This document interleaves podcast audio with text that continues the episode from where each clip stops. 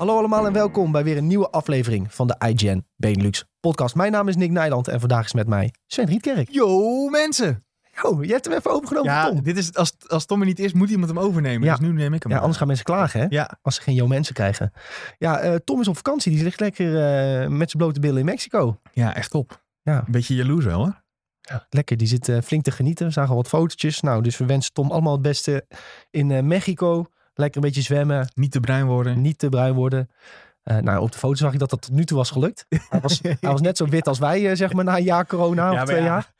Die, die jongen heeft ook de hele winter gewoon binnen gezeten. Ja, ja, maar is goed. Hij is eh, lekker aan het genieten. Eh Julien die komt ook binnenkort weer bij. Ehm, nou, net werd al op Twitch even gevraagd van wanneer zitten we met z'n vieren. Ik denk ergens binnen nu en een maand. Soon TM. Soon TM, ja. Maar voor, voor vandaag doen we het weer eh, even met z'n tweetjes. En het is niet de minste aflevering. Want de Horizon Forbidden West reviews zijn gedropt. Eh, ik heb hem mogen reviewen. Ehm, Sven had mij geblest met een code. En ehm, ik vond het hartstikke leuk. Ik heb de game een 10 gegeven. Dus we gaan nu even bespreken. Nou, als uit de review niet helemaal duidelijk werd van... Hey, waarom heb je het nou een 10 gegeven? Ehm, waarom, wanneer kun je een game een 10 geven? Is misschien ook wel leuk om samen te bespreken. Dat vind ik een hele interessante. Ja, nou dat gaan we dus zeker even bespreken. We moeten het ook hebben over de Nintendo Direct. Want die is ook nog gedropt afgelopen week. eh, met een aantal hele leuke aankondigingen, denk ik. Ik heb wel het gevoel dat dat alweer drie maanden geleden is eigenlijk. Ja, Gek hoe die, die internettijd. Ja. In internettijd is het heel lang geleden. Maar wij pakken hem gewoon nog even lekker mee. Eh, en ook Lost Ark is een enorme hype. En we hebben allebei een beetje gespeeld. ja, een heel klein beetje. Ja, ik ook een heel klein beetje. Dus eh, we kunnen hem nog even meepakken. Eh, we zien alweer heel veel leuke, gezellige mensen in de Twitch-chat. Mocht je het nog niet weten als je luistert via Spotify of kijkt via YouTube. We zenden dit altijd op dinsdag uit vanaf 1 uur op twitch.tv slash IGNBenelux. Ehm, je kunt dus ons dus ook checken op Spotify en via youtube.com slash IGNBenelux. Als je ons in videoformat wil zien. Sven, hoe is het met jou? Ja, prima. Ik ben een weekendje weg geweest. Ik was eh, bij Aladdin de musical. Toevallig. Ja, en ik vind dat best wel leuk. Dus Was het leuk, een musical? Ja, het is echt top. Het was ehm, ehm, de Broadway musical, maar dan in, ja, in, In Nederland. Ja, Ja. ja. gewoon in Scheveningen. In, bij het Avastheater waar ze wel eens, eh, ja, heel af en toe gaan we wel eens naar de musical. En dat was eh, leuk. Mijn vriendin was jarig, dus ik had een cadeautje gegeven. Nou, wat goed van jou. Ja. Dus ook erbij, een hè? soort van eh Valentijnscombi. Nee, want wij, nee, wij vinden allebei gelukkig Valentijn de meest commerciële onzin die er bestaat. Dus wij doen eigenlijk niet aan Valentijn. ja. Dus eh, dit was niet ter vervanging van of zo. Zo van niet geen 2 in 1 eh, pakketje, Ja. maar... eh, Maar dus eh, Aladdin review cijfer. Oh, een reviewcijfer ook. Ja, ik vind het helemaal fantastisch, want ik ging er best wel goed op. Ik weet wel 8,5 zeker wel, ja. Vooral omdat decor en zo is echt bizar hoe dat... eh, ehm, ja, ergens heb je het idee dat het toch een kleine productie is, maar dat is helemaal niet zo. Maar het kwam vooral omdat er maar 350 man in de zaal mocht. Dus we zaten ook met heel weinig mensen. Oh ja, maar wel heel vet. Tof. Ik heb, ik heb genoten. leuk. Ja. Leuk. Ja, ik heb wat minder spannende dingen gedaan. Of ja, minder spannend. Eh, ik heb me eigenlijk de afgelopen twee weken een beetje opgesloten. Ja. Eén, ik had een week corona. Dus daarom was ik vorige week niet in de podcast. Eh, het spijt me. Maar eh, ja, ik kan ook afvinken dat ik het op de valreep toch nog even heb weer binnengesleept. Ik las op de Instagram-account van Ballenbingo, eh, geloof ik. Ja. Ik weet niet of je dat Ja, ja, ik had hem gezien. Ik Die heb hem gelijk, denk ik ja, ook. die zeiden ook echt, wat nu nog corona krijgen is een beetje eh, als een SOA in de laatste week van je studententijd. Ja. Die Dus, heb ik nooit eh, gehad. eh. Nee, ik ook niet. Dus, nou, dan, dan maar corona op de valreep nog even binnenslepen. Ja, kan ik dat toch afvinken. Ja. Weet je wel, als je dan over 50 jaar vertelt, ja, weet je nog corona? Ja, dat heb ik ook gehad.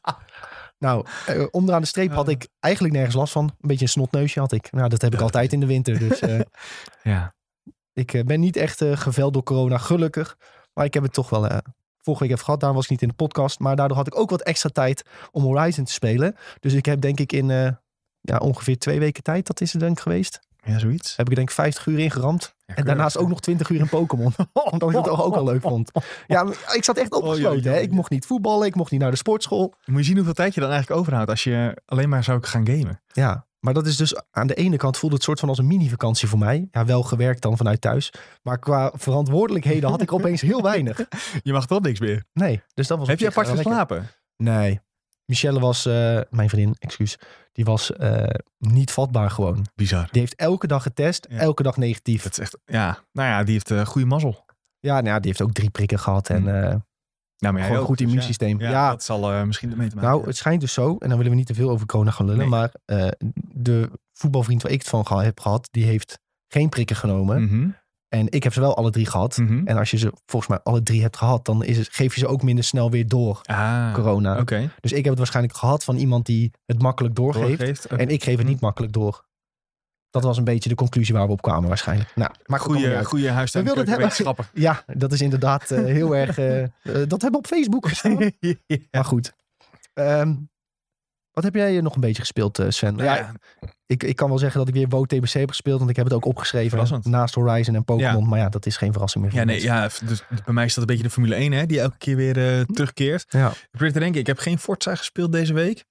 Maar ik heb wel een klein beetje eh Triangle Strategy gespeeld, want de demo was beschikbaar. Dus ik heb even drie, eh, drie hoofdstukjes kunnen spelen. En dat eh, was interessant, denk ik. Ik denk dat dat de juiste is om te zeggen. Want Ja. Waar ik eh, hoopte op een Final Fantasy Tactics-achtige ehm, ja, wederopstanding, denk ik dat het toch niet helemaal dat is. Nee, Tenminste, jij- wat ik tot nu toe eh, heb gezien. Je had er een stukje over geschreven op de Ja. website ook, over Triangle Strategy. En wat ik nu begreep is dat er heel veel verhaal en heel veel lullen in zit, maar nog niet heel veel gevechten. Ja, En daar is, hou jij eh, juist van. Ja, en ik, ja, dat vond ik juist fantastisch bij eh, ehm, Final Fantasy Tactics. Maar eh, goed, we gaan zien hoe het verder zich ontvouwt. Wanneer komt uit Triangle Strategy? In maart, even uit mijn hoofd. oh, dat is al bijna. ja, dat is over een paar weken al. Oké, nou dat gaan we in de gaten houden. Ik weet even niet, moet ik even snel... eh heel, Doen we, doen we een snel googeltje? snel, Dan kijk ik even naar de Twitch chat Ja, ondertussen, want er zijn heel veel leuke gezellige mensen. Ehm, ik zie onder andere zagen bijvoorbeeld Rolo in de chat en die zei dat hij een game heeft besteld bij All Your Games. En dan bedoelen we Horizon Forbidden West en dat hij hem vandaag al heeft binnengekregen. Ja, dit is echt insane. Dus dat is eh, wel bizar. Dat is echt bizar. Ehm, nou, heel veel mensen die zeggen ook geen corona te hebben gehad. En hier zien we, eh, ik, ik ga zeggen, Trash E- 32. eh, die zegt hetzelfde hier. Mijn vrouwke heeft het, maar ik krijg het gewoon niet. Nou, dat hadden wij dus thuis ook. Heel, dat is ook wat ik een heel beetje heb. opvallend. Ja, Ferry had ook. heel veel mensen die het wel hebben gehad. Maar ik Ja. eh, ontwijk alles op zo. Ehm, en Robin, een vriend van mij waar ik WoW mee speel, zegt dat hij al drie eitjes heeft gekregen tijdens onze dailies vandaag. Nou, als jullie nou een eitje aan mij geven, dat ik kan weet helemaal niet wat trouwens. gebeurt ook. Nou, in WoW heb je nu dailies voor, eh ehm, voor Netherwind Drakes. Nou, dat moet je iets van twee, drie weken doen. Dan kun je een draak kopen en dan krijg je er volgens mij ook één. Dus dat zitten we nu met z'n allen elke dag te doen. Maar ja, ik moest vandaag eh, naar kantoor en zij doen het de laatste tijd een beetje in de ochtend. Dus dan kon ik niet even stiekem eh, mijn dailies eh, doen. ja, dus eh, ik moet het vanavond even in mijn eentje doen. En als je zo'n eitje krijgt, Ja. elke keer als je een eitje inlevert, dan krijg je extra reputatie bij die clan, zeg maar. Mhm. Ehm, dus hoe meer eitjes je vindt, hoe sneller je klaar bent met je dailies. Aha, En het is een 1% kans op een eitje. Dus dat zij er drie hebben gevonden is bizar veel. ja, hebben ze mazzel. Hebben ze weer mazzel. Ja, en als ik er niet ben, dan is er mazzel. Dat is, dat is altijd zo. Het, ja, dat geldt voor alles, Ja. toch? Hey, ehm, Zal ik nog even snel... Ik heb het even opgezocht. Triangle Strategy. Ja, wanneer komt het 4 uit? maart. 4 maart, dat is echt Ja. al bijna. Drie weken. Dat is echt over drie weken al, ja. Twee, tweeënhalf, drie. Nou, Ja. Die eh, doen we even in het achterzakje. En eh, daar gaan we het zeker nog over hebben, denk ik. eh, Dat hoop ik wel. in toekomstige podcast. Triangle Strategy. Nog steeds vind ik het een aparte naam voor een game. Maar goed. Ja, ik ook. ja. ja, echt. Ja, maar ja, het was eerst Project Triangle Strategy. En toen dachten ze, dat is nog gekker. Dat snappen ze helemaal niet daar in het Westen. Nee. Want het is een Japanse game natuurlijk. Maar goed. Hebben ja, ervan gebouwen. eerste indruk is wel eh, positief. Ondanks dat mijn verwachting denk ik verkeerd was van de game. Oké. Dat, dat, ik denk dat dat eh, de conclusie Ja. is daarvoor. Nou, als je meer over wil weten over de demo-indruk van Sven, lees het op de website. En binnenkort gaat Sven nog veel meer vertellen over Triangle Strategy, denk ik. hey, we gaan duiken in Horizon Forbidden West. Ehm, stel gerust je vraag in de chat. Eh, ik weet dat Mitch al een vraag heeft die we zeker gaan beantwoorden. Mitch heeft al op Twitter gestuurd van waarom is de game een 10? waarom wil je dit een 10 geven? Ehm, ja, ik heb dus Horizon Forbidden West een 10 gegeven. Waarom? Eh, zo met de deur in huis vallen. Ja, ehm, misschien moeten we dan eerst bespreken van wanneer kun je een game een 10 geven? Of wanneer kun je een film een 10 geven? Ik denk niet dat een 10 per se betekent dat een game helemaal vlekkeloos en perfect is en zogezegd perfectie in gaming. Want als, je dat, als dat het criterium zou zijn, dan kun je nooit een 10 geven. Want iets is nooit perfect. Er kan altijd iets beter, specialer, mooier. Ehm, dus ik denk dat je, eh, voor mij is het dat je een 10 kunt geven aan een game. Als een game iets zo buitengewoons exceptioneels doet. Op een eigen manier. Dan denk ik dat je een 10 kunt geven. En voor mij was het, en dat leg ik volgens mij ook wel uit in mijn review. De manier waarop de wereld is opgebouwd in Horizon Forbidden West. Zo speciaal en bizar goed gedaan. Dat is echt, echt een meesterwerk. Het, de wereld is ten eerste qua artstijl komt niks in de buurt. Elke zone heeft zijn eigen stijl. Ehm, de, de, de verschillende stammen hebben verschillende kleding. De manier waarop hun stad is opgebouwd. Je hebt bijvoorbeeld een, een sneeuwstad in de die in een uitgeholde berg zit. Nou, de, de mensen die daar lopen hebben dan bepaalde kleding aan. Ze gedragen zich op een bepaalde manier. Dan heb je weer eh, eentje die een beetje in de bossen wonen. En hun stad is weer helemaal opgebouwd van hele dikke takken die ze hebben verbogen en bij elkaar gebonden. En zo helemaal omhoog gebouwd. Dus tussen die satellieten heb je misschien ook gezien in de trailers. En elk gebied heeft zo zijn eigen kenmerken, kwaliteiten. De wereld voelt ook enorm levendig aan. De map is echt, echt super groot. Maar het voelt nergens voelt het leeg. Er is overal wat te doen. Er is overal heisa. En ook de dingen die er zijn te doen, die zijn niet saai. Het is allemaal interessant of leuk. Achter elk steentje heb je het gevoel dat er iets is. En ook de pacing in hoe je over de map beweegt, zit super goed in elkaar. Je voelt je nooit gehaast. Je hebt nooit het idee van, ik moet nu verder met de main quest. Uh, je kunt gerust eventjes een side quest doen, een side opdracht. En het is ook dat je zeg maar een beetje rondloopt op de map. Bijvoorbeeld onderweg naar je volgende opdracht die je wil gaan doen. En je stombelt opeens, oh, een ruïne. Laat ik hier eens even in gaan kijken. En dan kom je weer opeens in een zieke puzzel terecht. Waar je uh, misschien wel een half uur aan het kijken bent van... oh, hoe werkt dit, hoe werkt dit? En dan krijg je weer een item of een stukje lore. Of uh, wat speciale healing items waar je later weer wat aan hebt. De, de, de pacing, de manier hoe de wereld is opgebouwd... is echt zo mooi, zo goed. En daarom heb ik gewoon besloten om dit een 10 te geven. Dan ga ik toch even de, de, de vraag van de duivel stellen, zeg maar. Is er ook iets wat je, waarvan je denkt van... oei, dit had beter gekund... Uh, hier, dit had ik graag anders gezien. Uh, of, of een, nou ja, een kritiekpunt ja, bedoel ik iets, eigenlijk. iets wat voor mij geen kritiekpunt was, maar wat ik wel hier en daar heb gelezen en wat ik me goed voor kan stellen wat een kritiekpunt is, is dat het is wel echt een sequel van Zero Dawn. Ze doen heel veel dingen hetzelfde als in de eerste game en ze breiden daar zeker wel op uit. Begrijp me niet verkeerd. Maar voor sommige mensen is het misschien niet uh, nieuw genoeg? Is het, lijkt het misschien iets te veel op Zero Dawn? Ja, dat, dat vind ik een beetje... Ik snap misschien het kritiekpunt als je had verwacht om opeens iets heel anders te ervaren. Maar dat verwacht ik niet echt van de sequel. Uh, als je bijvoorbeeld kijkt naar The Last of Us Part 2, ook een fantastische game. Als mensen daar een team voor geven, snap ik het ook volkomen. Maar dat was ook gewoon een vervolg op het eerste deel. Je doet in principe ook heel veel hetzelfde als in het eerste deel. Maar het is gewoon nog mooier en nog beter uitgewerkt. En dat is wat, wat Forbidden West ook is. Het is Zero Dawn, maar echt alle puntjes op de i zijn gezet. Nou, dubbele puntjes op de i zijn eigenlijk gezet. Het is gewoon, ze hebben naar alles gekeken wat niet, niet zo goed was aan het eerste deel. En dat hebben ze gewoon nog beter gemaakt. En het eerste deel was al heel goed. Als je bijvoorbeeld kijkt ook naar die gezichtsanimaties in deze game en hoe mooi het eruit ziet. Ik zal even de trailer laten lopen. Of ja, tenminste onze review op YouTube laten lopen met wat beelden op de achtergrond dat je het kan zien. Dat is gewoon niet normaal. Wat, de dingen die ik heb gezien, dat, echt, ik, en ik geef helemaal niks om graphics. Hè. Ik bedoel, ik speel elke dag nog WoW. Nou, dat, dat spel komt volgens mij 2004. Hè? Dus graphics zijn voor mij niet belangrijk. En daarbij uh, uh, is dat gewoon een bonus voor mij, dat het mooier uitziet. Hè? En de gameplay is nog steeds ijzersterk. Het is nog steeds zo lekker om robotjes neer te schieten. En dat geluidje als je, als je, als je delen van een robot eraf geschiet, dat pieuw, pieuw. Nou, dat is fantastisch. Dat kan ik heel de dag doen. Um, maar een team betekent dus niet per se dat, een, dat er helemaal niks mis is met een game. Um, je kan voor Forbidden West misschien de, het kritiekpunt geven. Het is niet vernieuwend genoeg um, qua nieuwe dingen die je kunt doen. Hè? Je hebt een paar nieuwe dingen. Die ruïnes onderzoeken, wat ik zei. Je hebt een paar nieuwe collectibles die je kunt verzamelen. Die wel heel cool zijn, vind ik. Maar in grote lijnen is het gewoon een grote story met wat side missions. Um, en dat is gewoon echt heel erg goed uitgewerkt. Ook de sidequests, die voelen even cool als een main quest. Hè, die hebben nog steeds evenveel impact op de wereld. En uh, ja, dat vind ik gewoon echt gaaf. Ik zit even te denken, wat is nog meer minpunt? Oh ja, minpunt. Oh, ja? Um, ze hebben in de trailers ook heel veel laten zien van... ja, je kunt meer met melee combat mm -hmm. doen. Dus als je dan met melee wil vechten, dan kan dat ook. Um, in de praktijk was het wel zo dat je melee eigenlijk voornamelijk gebruikt als je tegen mensen vecht. En je bogen gebruikt als je vecht tegen machines. Je melee werkt niet goed tegen machines. En bogen werken minder goed tegen menselijke vijanden. Aan de ene kant was het jammer, want ik had ook graag misschien wat meer met melee wapens willen vechten tegen machines. Aan de andere kant, uh, je hebt dus een talent tree met zes verschillende rijen talents. En de warrior talent tree is voor je melee uh, wapens omdat je heel vaak ook tegen mensen moet vechten, dwong dat je ook wel een beetje om in die talent tree wat extra punten te, te pakken om sterker te worden met je melee. Um, dus het, het, was, aan de ene kant was het bijvoorbeeld jammer dat je niet sterker was tegen machines, maar het bracht ook, bracht ook weer het extra element van, oh ja, ik, ik ga nu tegen een mens vechten, dus ik moet nu mijn melee gaan gebruiken. Dat je daar een beetje over na moest gaan denken. Je had het net eventjes kort over eh, dat worldbuilding, hè? Tenminste, Ja. dat dat uiteraard een van de, nou ja, misschien wel het grootste, belangrijkste ding is in, eh, voor Binnen West. En je vertelde voor de podcast, en nu weet ik niet of je dit mag vertellen al.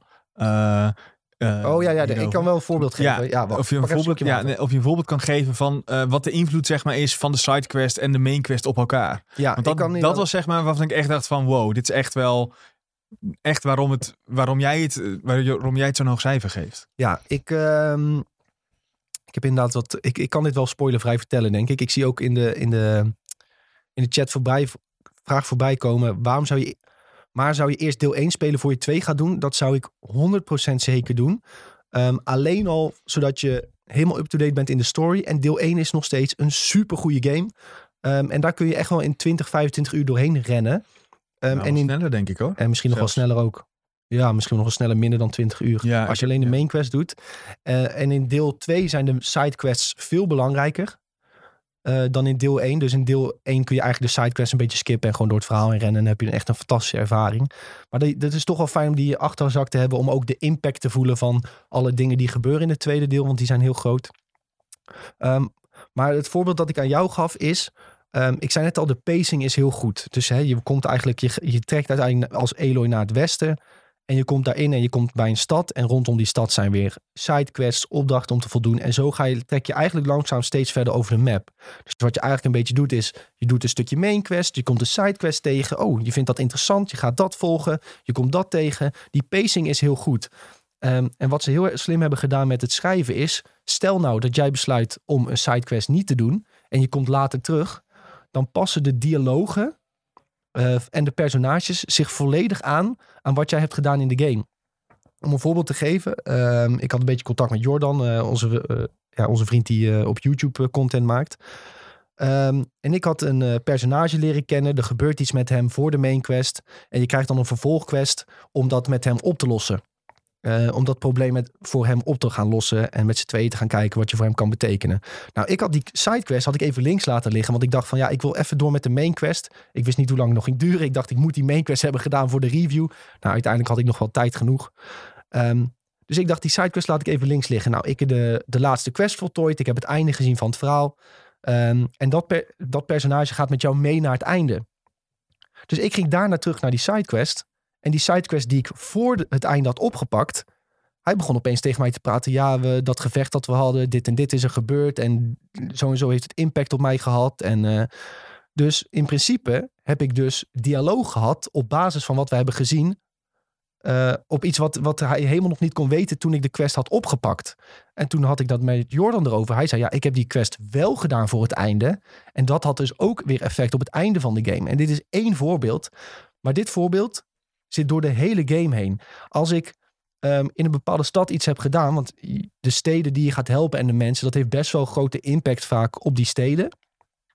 En ik heb gemerkt dat als je dan die steden hebt geholpen op een bepaalde manier en je komt terug, dan praat iedereen eh, tegen jou over wat je hebt gedaan. En als je het nog niet hebt gedaan, dan praten ze misschien tegen je over iets wat je in een andere stad hebt gedaan. Oh, ik heb gehoord dat ze jou, dat je ze in Las Vegas, dat kan ik wel zeggen dat erin zit, want het speelt zich af in Californië, dat is inmiddels wel duidelijk. Dat je in Las Vegas die en die hebt geholpen. En eh, ze vroegen trouwens of je weer een keer langs wilde komen, want eh, ik heb die gesproken. En dan ga je daar naartoe en dan komen die dudes echt van, yo Eloy, ja, ja, je hebt met die en die gesproken. Ja, ik, wil, ik wilde inderdaad dat je langskwam, want dit en dit en dit. Ehm, en het is dan ook zo dat soms ben jij verder in de game. En als je dan weer terug gaat naar een stad, is het omdat je iets weer in een andere stad hebt gedaan. Heb je opeens weer hele drie, vier nieuwe quests vrijgespeeld. Die weer verbonden zijn met dat. En daardoor voelt de wereld nog levendiger aan. Het voelt echt alsof je in een levende gemeenschap bent. Ik heb heel vaak bij games dat het zo is van... Je krijgt een quest, daar is een bepaalde questtekst voor gemaakt. Maakt niet uit wat er is gebeurd in de game. Die questtekst blijft hetzelfde. En hier in Horizon Forbidden West is dat dus zo slim en dynamisch ingesteld dat het zich altijd aanpast op wat je hebt gedaan in de game. Ik heb echt geprobeerd ze erop te betrappen dat het een keer niet zo was, dat het niet klopte. Maar elke keer weet ze gewoon eh, je te pakken. Je hebt bijvoorbeeld ook een keer een stad dat je, waar je de burgemeester uiteindelijk verband. Ja, dat, dat hoor je dan weer verder in de game ook niet. Oh ja, ik heb gehoord wat je daar en daar hebt gedaan. Echt eh, vet cool, want hij was een eikel en bla bla. ja, dat, dat die wereld zo levendig aanvoelt, Eh, de art design die zo fantastisch is. Dit is echt gewoon, ja, ik had het in mijn review geschreven, benoemd als een masterclass in worldbuilding. Ja, dat, dat is dit gewoon. Dit is hoe je een wereld opzet en het ook echt levendig aan laat voelen. Je hebt heel veel ook beestjes die rondlopen. Bijvoorbeeld varkens en vogels. Die kun je ook neerschieten om trouwens eh, weer upgrades te krijgen voor Ja. je pouch en dat soort Ja, dat dingen. was in de eerste ook zo. Ja, was in de eerste inderdaad ook zo. En eh, nou, die, die lopen ook veel rond. En daardoor voelt het ook wel weer wat levendiger aan. Er zijn overal machines, er is overal wat te doen. Echt, als je wil weten hoe je een open wereld moet opzetten. Nou, kijk naar Horizon Forbidden West. Ik heb ook heel vaak, heb ik ehm, een beetje mensen altijd uitgelachen van... Ja, waarom zou je een Assassin's Creed game nog spelen nadat je de game hebt uitgespeeld? Want dan heb je bijvoorbeeld een wekelijkse update van... Ja, je kan een nieuwe outfit scoren en dit en dat. Ja, voor Horizon Forbidden West zou ik dat zo direct gaan doen. Want dat, ik vind het, ik kan ook niet stoppen met spelen. Ik wil die arena induiken. Ik wil die wereld verder ontdekken. Ik heb ook die game uitgespeeld. Ik heb heel veel sidequests gedaan. Maar er zijn nog steeds hele grote delen van de map die ik niet heb gezien. En daar heb je gewoon sidequests die minstens net zo interessant zijn als de main quest. Want dat is het ook. Als die sidequests niet leuk zijn, dan denk ik van ja, weet je, die kan ik wel skippen. Maar ik heb nu zoiets van als ik ze niet speel, dan mis ik sowieso iets. Ja, bizar is dat eigenlijk, hè? Want dat is zeker omdat ik weet dat jij in principe, ehm zeg drie jaar geleden, eh, dit soort singleplayer games zou jij zeggen, eh, eh, vind ik helemaal niks. Ja, Eh, misschien speel niet- ik misschien twee per jaar. Weet je Ja, nou ja, en nu zit je al 50 uur in een singleplayer game en zeg je, ja, ik ben er eigenlijk nog lang niet klaar mee en ik kan er nog wel 50 uur Ja. in stoppen. Dus dat, ja, ik snap het wel waarom jij deze game dan een 10 geeft. Ik vind dat zelf wel ook een interessante discussie, omdat ik zelf dat lastig vind. Ik heb zelf nog nooit een 10 gegeven aan iets. Nee, dit is ook mijn allereerste. Ja. Maar ja, of, ik vind als een game iets, iets speciaals en exceptioneels doet. Ehm The Last of Us Part 2 had ik, als ik hem had gereviewd, misschien ook wel een 10 gegeven. Gewoon puur de manier van storytelling in de game, wat ik bijna ongeëvenaard vind. Bij dit vind ik de worldbuilding is ongeëvenaard. En ik vind, ja, het is gewoon zo bizar goed. Dan vind ik dat je een 10 kan geven. Ehm, maar jij, jij hebt ook eh, natuurlijk recensenten die zeggen je kan nooit een 10 geven. Ja, dat, eh, dat is voor iedereen zijn eigen ding. Ehm, weet je, als ik, ik heb bijvoorbeeld in 50 uur is mijn game twee keer gecrashed. Dat kan voor sommige mensen een reden zijn om te zeggen van ja, hij is twee keer gecrashed, dus je kan geen 10 geven. Ja, dat, dat is prima. Maar mijn redenering is, wanneer een game iets zo speciaal goed doet, dan mag je van mij een, een 10 geven. En eh, bijvoorbeeld ja, Breath of the Wild was voor mij ook geen 10, maar ik heb ook mensen het een 10 zien geven. En ik begrijp waarom. Want het, wat Breath of the Wild bijvoorbeeld weer heel speciaal maakt, is ehm, alle mechanieken in de game zitten en hoe diep dat is en hoe alles reageert op elkaar. Nou, dat is ook heel speciaal. En hoe alles stuk gaat. En hoe alles stuk gaat. ja. Hey, ik zie in de chat eh vele eigenlijke vragen stellen die ik ook jou wilde stellen. Hoe is de minigame? De, de minigame in de, in, de, in de grote game. Met dat je ja, met Ik eh, moest- monstertjes kan spelen, toch? Ik moest maandagochtend de review schrijven. En ik zou je zeggen dat ik dus op zondagavond pas Machine Strike heb gespeeld. omdat ik het zo lang mogelijk heb uitgesteld. Ik, ik heb helemaal niks met minigames in, met dit soort minigames en grotere games. In The Witcher heb ik nog nooit, en ik heb best wel The Witcher 3 gespeeld inmiddels. Ik heb nog nooit een potje Gwen opgestart. Nog nooit. Je weet niet wat je mist. Ja, maar ik vind dat dus niks. Nee. En eh, in Horizon Forbidden West vind ik het ook niet, alhoewel ik het hier nog meer tempted was om het te spelen. Maar ik weet wel dat Machine Strike, ik, toen ik het begon met spelen, ik had het tutorial gedaan. Ik dacht, dit is echt iets wat Sven veel Oh, te nee. leuk gaat vinden. Ze moeten gewoon dat apart uitbrengen. Dan kan ik daarmee aan. ja, we hadden laatst op Dark Souls gespeeld. Ja. Nou, je krijgt hier ook gewoon een vierkant, je hebt een vierkant bord. En daarop op heb je tegeltjes. En dan kun je bijvoorbeeld grastegeltje hebben, rotstegeltje. En sommige machines die jij hebt en je tegenstander hebt, zijn alweer goed. En je kunt ze als een soort schaakbord verplaatsen, een bepaalde kant op richten. Dan heb je een bepaald damage dat je doet. Als je ze van achter aanvalt, doe je meer schade. Nou, het deed me een beetje denken aan Dark Souls dat we hadden gespeeld. Eh, ik dacht, ja, dit is echt een boardgame voor Sven. Oei. Ehm, dus ik, ik vind Machine Strike, je, je kunt zien dat er veel aandacht is, aan is besteed. Je kunt zien dat het goed is uitgewerkt, maar het is gewoon niet voor mij. Ja. En dan zul je misschien denken, van, ja, maar ja, als je Machine Strike eh, niet leuk vindt, dan, je het geen- zijn. dan kan het geen 10 zijn. Ja, weet je, de Machine Strike is voor mij een aparte game in een game. En dat zie ik eigenlijk een beetje los van de rest. Ehm, ik denk dat er heel veel mensen zijn die net als ik daar helemaal niks om geven. Ja, ik, Ik, ik start ja. Horizon op om met Eloy te gaan spelen. Niet om met... Eloy te gaan spelen die Machine Strike speelt. Ja, ja. dat vind ik gewoon vreemd. Ja, Ehm, ik denk goed. dat ik, de- als je het zo zegt, klinkt dit wel weer iets wat, wat voor mij juist... Ik weet 100% kan dat jij het vet vindt. Ik weet 100% zeker dat jij het vet vindt. Want dat is het eerste wat ik dacht. Ik kreeg die uitleg en dacht, ja, dit is Oh, voor. Sven. Ja, top. Ja. Dus ja, goede vraag, Willem. Maar nee, dat, eh, dat pakt mij meestal niet zo. Bijvoorbeeld in, in Valhalla, dat oorlog of zo, heb ik ook overgeslagen. Ik dacht, moet, ja, moet dit nou in elke game zitten? Ja. Ehm, Stefano vraagt, de machines zoals de Tremor Tusk en de Cobra machine, kan je die ook op random plekken tegenkomen of zitten die twee alleen in scripted momenten in de arena? Elke machine in de game kun je op willekeurige plekken tegenkomen. Ja, meestal, het is Wat niet heel ik- willekeurig, want je kunt ze gewoon op je map zien. Ja, nee, ik heb dus ik heb nog niet gespeeld, hè, even voor duidelijkheid. En wat ik qua indruk kreeg van ook trailers, is dat ze zeg maar een soort eigen leefgebiedje hebben. Klopt dat dan? Ja, dat is in Zeg principe die- hetzelfde als in... ehm, hetzelfde als in, eh, in het eerste deel heb je gewoon op bepaalde plekken heb je gewoon dat daar een bepaalde machine zit. Oh ja. Oh, maar ook gewoon met een logootje. Niet zeg maar dat je, je loopt over een woestijnvlakte en daar zit die cobra bijvoorbeeld. Ja, wacht. Ja, even een slokje water eh, moeten genomen worden. Want Nick die eh Oh joh, mijn keel is helemaal... naar praat halve uur aan elkaar. Oh. Ja, mijn keel is al naar de kloten voel ik al. Ehm, je kunt, als je eenmaal op een plek bent geweest, dan verandert het vraagtekentje op je map verandert in een logootje. Ah, Dus in principe ben je eerst aan het ontdekken en dan kun je in één keer tegen een cobra aanlopen. Maar als je hem eenmaal een keer hebt gezien, dan zie je hem op je map. En dat is ook wel belangrijk, want uiteindelijk, als je helemaal in de arena bent, dan merk je ook van, oké, ik moet mijn gear gaan upgraden. Dus ik moet machine parts gaan vinden. Dus dan wil je ook al weten van, waar, moet ik zijn? Ja. Ik pak nog een slok water, want ik ga... ja, ik hoor het. Het gaat... eh potverdorie, man. Ik hoop niet dat dit corona is, anders dan eh, is het volgende week zonder mij. Nee, dat, Nee, dit, komt, nee, nee. dit komt gewoon door... eh, ik weet niet hoe lang eh, achter elkaar praten over deze game. Maar eh, nee, je kunt de, elke machine kun je gewoon tegenkomen in het wild. En ik kan je ook zeggen dat ze niet alle machines hebben al laten zien in de trailers. En dat jij nog nieuwe dingen gaat tegenkomen. Ja, maar dat, dat verbaast me ook niks. Ik zou het heel gek vinden als wel alles er al in zou Ja. zitten. En ik moet zeggen dat ik het idee heb dat de machines moeilijker zijn om tegen te vechten. Omdat ze wat sneller zijn gemaakt Hm. dan in Zero Dawn. Ik heb het idee dat zelfs met concentration, dus dat je het laat vertragen. Dat zeker bijvoorbeeld die Cobra en zo, die schieten van links naar rechts over je scherm. Dat ik echt zit van, ja maar zit nou stil. Want Even je gevoeligheid eh, aanpassen op je controller. ook zo'n Cobra, die heeft zoveel onderdelen die je eraf kan schieten. Ja, maar ik wil nu die eraf schieten. Blijf nou stilzitten. En dan gaat hij weer... nie, nie, nie. dus dan moet je hem altijd even elektriciteit geven, weet je wel. Dat hij stil zit. Ja, Naartoe even lopen. stunnen en dan... eh, Altijd kijken of dat elektriciteitsmetertje nog niet leeg is. Oké, heb ik nog tijd? Echt zo omrennen zo. Oké, en dan echt zo op dat onderdeel mikken. Boom, eraf. Oké. en door. En door, inderdaad. Eh Mitch zegt nog in de chat... Voor jou hoeft een game niet perfect te zijn om een 10 te geven. Ja, dat klinkt nou weer heel judgy of zo. Eh, maar daar komt het onderaan de streep denk ik wel op neer. Want perfect, een, een, een perfecte game bestaat niet. In, denk ik. Nou, volgens mij vat het heel goed aan het begin samen. Dat een game iets moet doen wat zo innovatief is voor het genre. Waardoor je zo erg onder de indruk bent van wat het doet. Dat het daardoor eh, een 10 verdient. Ja.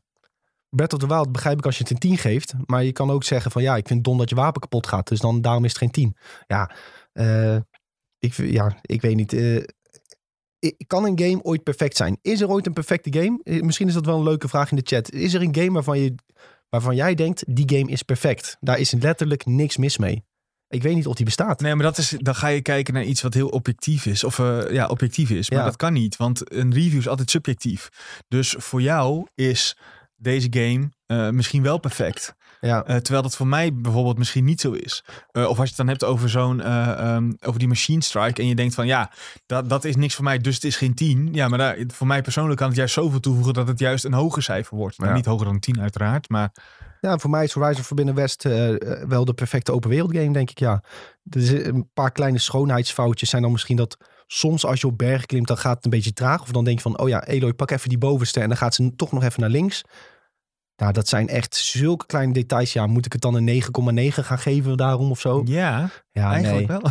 Dat, ik, dat eh, op elkaar paar kleine schoonheidsfoutjes na is eh, Horizon Forbidden West wel eh, echt eh, een perfecte open wereld game voor mij. En het is toch interessant, want cijfers zijn ook altijd ook tijdsgebonden. Dus Ja. zeg maar, is, is, een, is die game over vijf of tien jaar nog steeds een 10? Ja. Ja, dat is een, ook een discussie, denk ik. Bijvoorbeeld Dark Souls 3 is Vijf of zes al? Ja, maar als je mij vraagt van eh, wat is een game die je ook een- waarschijnlijk een 10 zou geven, dan zou ik bijvoorbeeld Dark Souls 3 zeggen. Hm. Maar iedereen weet dat PvP in Dark Souls 3 of in alle Souls games, ja, dat is niet perfect. Sterker nog, er was dat zo'n groot probleem in dat ze alle PvP moesten uitzetten omdat, ze, omdat Ja, je laatst. computer kon, gehackt kon worden. Ja, maar bijvoorbeeld, om, oké, maar ja, dan denk je, oh ja, de PvP is niet perfect. Moet je dan daarom een lager cijfer geven, weet je wel? Nou, vind ik niet. Ehm, ik, een game mag van mij best wel wat schoonheidsfoutjes hebben en het alsnog een 10 geven. Heel veel mensen vinden Red Dead Redemption 2 een 10. Maar laten we eerlijk zijn, de pacing in die game is zo verschrikkelijk traag. Ja, Dat Moet je dan zeggen, oh ja, pacing is niet goed. eh, 9,8. Ja, weet je, dat, maar dat is ook natuurlijk weer een mening dingetje. Hè? Ja. Van, eh, misschien vind je dat juist heel chill dat die pacing traag is. Ehm, Ja, het blijft een mening ding. het blijft een mening ding. Maar wa- wat ik wel wil zeggen, Mitch, is een, een game is niet per se 100% perfect en dan kan je het een 10 geven. Nee, en het is ook niet als Nick een 10 geeft of ik een game een 10 zou geven, betekent niet dat jij het ook een 10 vindt. Dat ook. Dat ook. Ja, het is sowieso wel een interessante discussie, want er zijn ook heel veel mensen die vinden dat je dus nooit een 10 kan geven. Ik uh, Volgens mij- eh, de- aardig, wel aardig eh, bij die groep, denk ik. Ja. Maar ja, als je het er zo over hebt, dan denk ik ja, waarom ook niet? Ja, maar daarom, eh, iedereen zijn mening daarin is ook... Ik snap heel goed als je zegt van je kan een game nooit een 10 geven. Ik heb hier eerder nog nooit een 10 gegeven, maar ik ben ook gewoon tot de conclusie gewoon... Als een, als, ja, als een game iets exceptioneels doet, dan kun je het gewoon ge- dan kun je het zo'n cijfer geven. Nou, ik was niet de enige 10 trouwens hoor. Video Game Chronicle had hem ook eh, een 10 gegeven, zag ik. Of 5 sterren. Nou, dat is eigenlijk hetzelfde. Ehm, Ook dat is een interessante discussie trouwens, maar niet voor nu. Nee, of vijf sterren en een 10 hetzelfde is. ja, het voelt toch anders. Ja, het voelt heel anders. Maar ja. Ja. Ik spiek even naar de chat, wa- waarvan mensen zeggen dat het 10 is. Mitch eh, zei Mario 64. Ja, is, is Mario 64, is er iets mis met die game? Dat is ook lastig te zeggen, maar... eh, ik kan het niet meer spelen, dus dat is een lastig verhaal.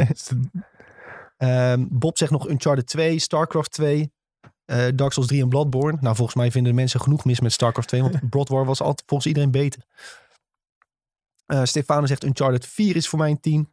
Ja, dat, ook al zijn er één of twee minpuntjes. Ja, nou, dat vind ik helemaal eh, prima. En eh God of War zit ook aan, tegen een 10 aan, volgens mij. Oh ja, is God of War geen eh 10 voor jou, Die heb ik volgens mij een 9,4 of zo gegeven. Ja, Maar ik denk vooral, eh die game is echt fantastisch. En in retrospect denk ik dat ik hem... Dat, dat, dat zou voor mij wel een contender zijn voor een 10, ja. ja. Ik heb het uiteindelijk niet gegeven. Deels volgens mij omdat hij toch wel best wel kort was. En nou, ik zou het weer moeten lezen waarom. Maar ja. Het was wel echt fantastisch, ja. Ik denk dat ik gewoon, ja... dit, zou, dit zou een interessante zijn om nog eens naar terug te gaan, zeg maar. Daarom ben ik heel benieuwd naar, eh naar eh, Ragnarok. ja. Ook, die dit jaar als het goed is komt. Nou, Kijk, maar dat is dan ook weer een interessante, hè? Want dat wordt dan ook weer een game waar mensen van, kijk, kan dit weer een tientje worden? Maar dan wordt het misschien ook weer, ja, lijkt het te veel op het eerste deel? Dat Vernieuwen ze wel genoeg? Nee, dat, ga- daar ga je dan. Maar dat weet je nog niet, want we hebben nog echt nog geen idee wat ze met die game gaan Maar doen. is dat ook een belangrijk criteria voor jou? Moet de volgende God of War iets heel anders gaan doen? Of moet het gewoon meer van hetzelfde zijn en dan nog beter? Nou ja, dat, de God of War heeft iets heel anders gedaan dan wat God of War was met de maar afgelopen game. met Ragnarok bedoel ik dan. Ja, dat snap ik, maar dat is het opstapje naar het volgende. Dus ik, Oh, denk niet, dus ik denk niet dat dat voor een volgende nodig is. Alleen, je moet wel natuurlijk weer jezelf weten te vernieuwen op een bepaalde manier. Eh, al weet ik niet, want in eh, de afgelopen God of War zat natuurlijk ook gewoon een, een, een gekke roguelike game opeens in de game. Eh, in plaats van een, eh, nou ja, een machine strike of een oorlog. Eh Ja. Dus wel, ja. Ik ben, wel, ik ben vooral heel, ja, benieuwd. Maar qua storytelling kan dat bijna. Want dat was zat zo goed in elkaar ook. Ja. En de muziek was echt fantastisch. Oh ja, Dat heb ik nog, daar had ik het niet echt over gehad. Maar de muziek in Horizon Forbidden West is echt heel goed. ja, dat is echt. Dat, maar ja, ik ben echt een beetje. filmisch, zeg maar. Dat elke keer als je in een bepaald moment komt, dan zwiept de muziek weer op of dan zakt het weer. En het past zo goed bij het moment, het gebied waar je in bent. En Ja, ik ben echt wel een beetje audiofiel. Dus als, een, als het geluid goed is, dan. dan nou, ik wil niet zeggen dat een game dan meteen eh, een hoger cijfer krijgt. Maar dat speelt wel echt mee bij mij. Ja. ja. Julien zegt ook nog wel een mooie. Fallout 3 is een 10. Ja, nou, dat is, ja. voor mij is dat misschien ook wel een 10. Maar er is een hele hoop mis met die game. Dat is een typische Bethesda game. Dat is een... Dat is een dat Als zeg je- ik het netjes. als je de deur open doet, dan stond, stond de plant eigenlijk al in de, Ja. in de kamer ervoor, zeg maar. Ja. Dat is wel een bet- typisch Bethesda game, ja. Maar dat is ook wel een game die iets exceptioneels doet. Hè? En ik zie heel veel mensen ook eh, toch eh Uncharted 4 zeggen. Heb ik niet gespeeld. Ja, wel gespeeld, maar niet uitgespeeld. Dus daar eh, kan ik, vind ik dat ik dan geen cijfer op mag plakken. Nee, ik ben er ook aan begonnen, maar niet uitgespeeld. Omdat het gewoon niet echt mijn ding is of zo. Uncharted, ik weet ook niet. Het spijt me allemaal. Ja, ik had een beetje het idee dat ik de rest ook had moeten spelen. Ja, om dan die hype een beetje te voelen. ja. Ja. Ja, maar ik weet je wat het is? Uncharted 4 is zo'n game waarvan ik denk, ja, die moet ik echt een keer spelen, maar ik kom er gewoon niet aan toe. ja, maar ik denk, ja, ik hoop dat die, die- dat is best wel een oude game. Dus ik weet ook niet of die dat allemaal doorstaat. Ja. Nog. Maar oh, wacht, die zijn, eh, er is toch een remaster van uitgekomen? Was dat niet die? Was dat niet, Van Uncharted, eh, ja, ja. PS5-versie Ja. in ieder geval. Hmm, nee, eerst andere Ja, gewoon een Repetitive games. PS5-update heeft het gehad. Ja, nou ja, dat die al- game was al heel mooi. Ja, maar dat is, een PS5-update is wel lekker dan. Ja. Maar goed, er, eh, volgens mij komt er de komende maand, eh, anderhalve maand, vanaf nu weer heel veel uit. Ja. Dus ik gok niet dat Uncharted 4 eh, heel hoog op mijn prioriteitenlijstje staat. Nee, ik denk het ook niet. Zeker niet. Ja, Wil ik nog iets afsluitend zeggen over Horizon Forbidden West? Fantastische game. Het is ook gewoon helemaal mijn ding. Ik, ik ben echt een sukker voor post-apocalyptische shit. ja, dat komt een beetje door Fallout 3 ooit. En zat er, zit er weer, ja, ik, ik, ik weet niet of je dit kan zeggen, maar er zit vast weer een mysterie in waar je achter moet gaan komen. Ja, Daar hou ook zeker. heel erg van. Zeker, er zit een mysterie in. eh, wat, wat zich, het, het verhaal sluit heel goed aan op het eerste deel. Je merkt ook echt dat zelfs tot het laatste moment van de main story... dat ze er al vanaf voor het eerste deel over hebben nagedacht... van welke kant moet dit opgaan. Of ze hebben dat heel slim weten te maskeren. Ehm, dus ja, het verhaal is zeker interessant. Er is een mysterie en er is al een opzet voor het volgende deel. Dus eh, ja, kom op. Zo, een opzet voor een volgende deel. Ik vind ook gewoon, wat, wat heel interessant is in Horizon is het contrast tussen het hele oude en, het, en eigenlijk de toekomst van ons. Hm. Want in principe is de aarde nog 200, 300 jaar doorgegaan.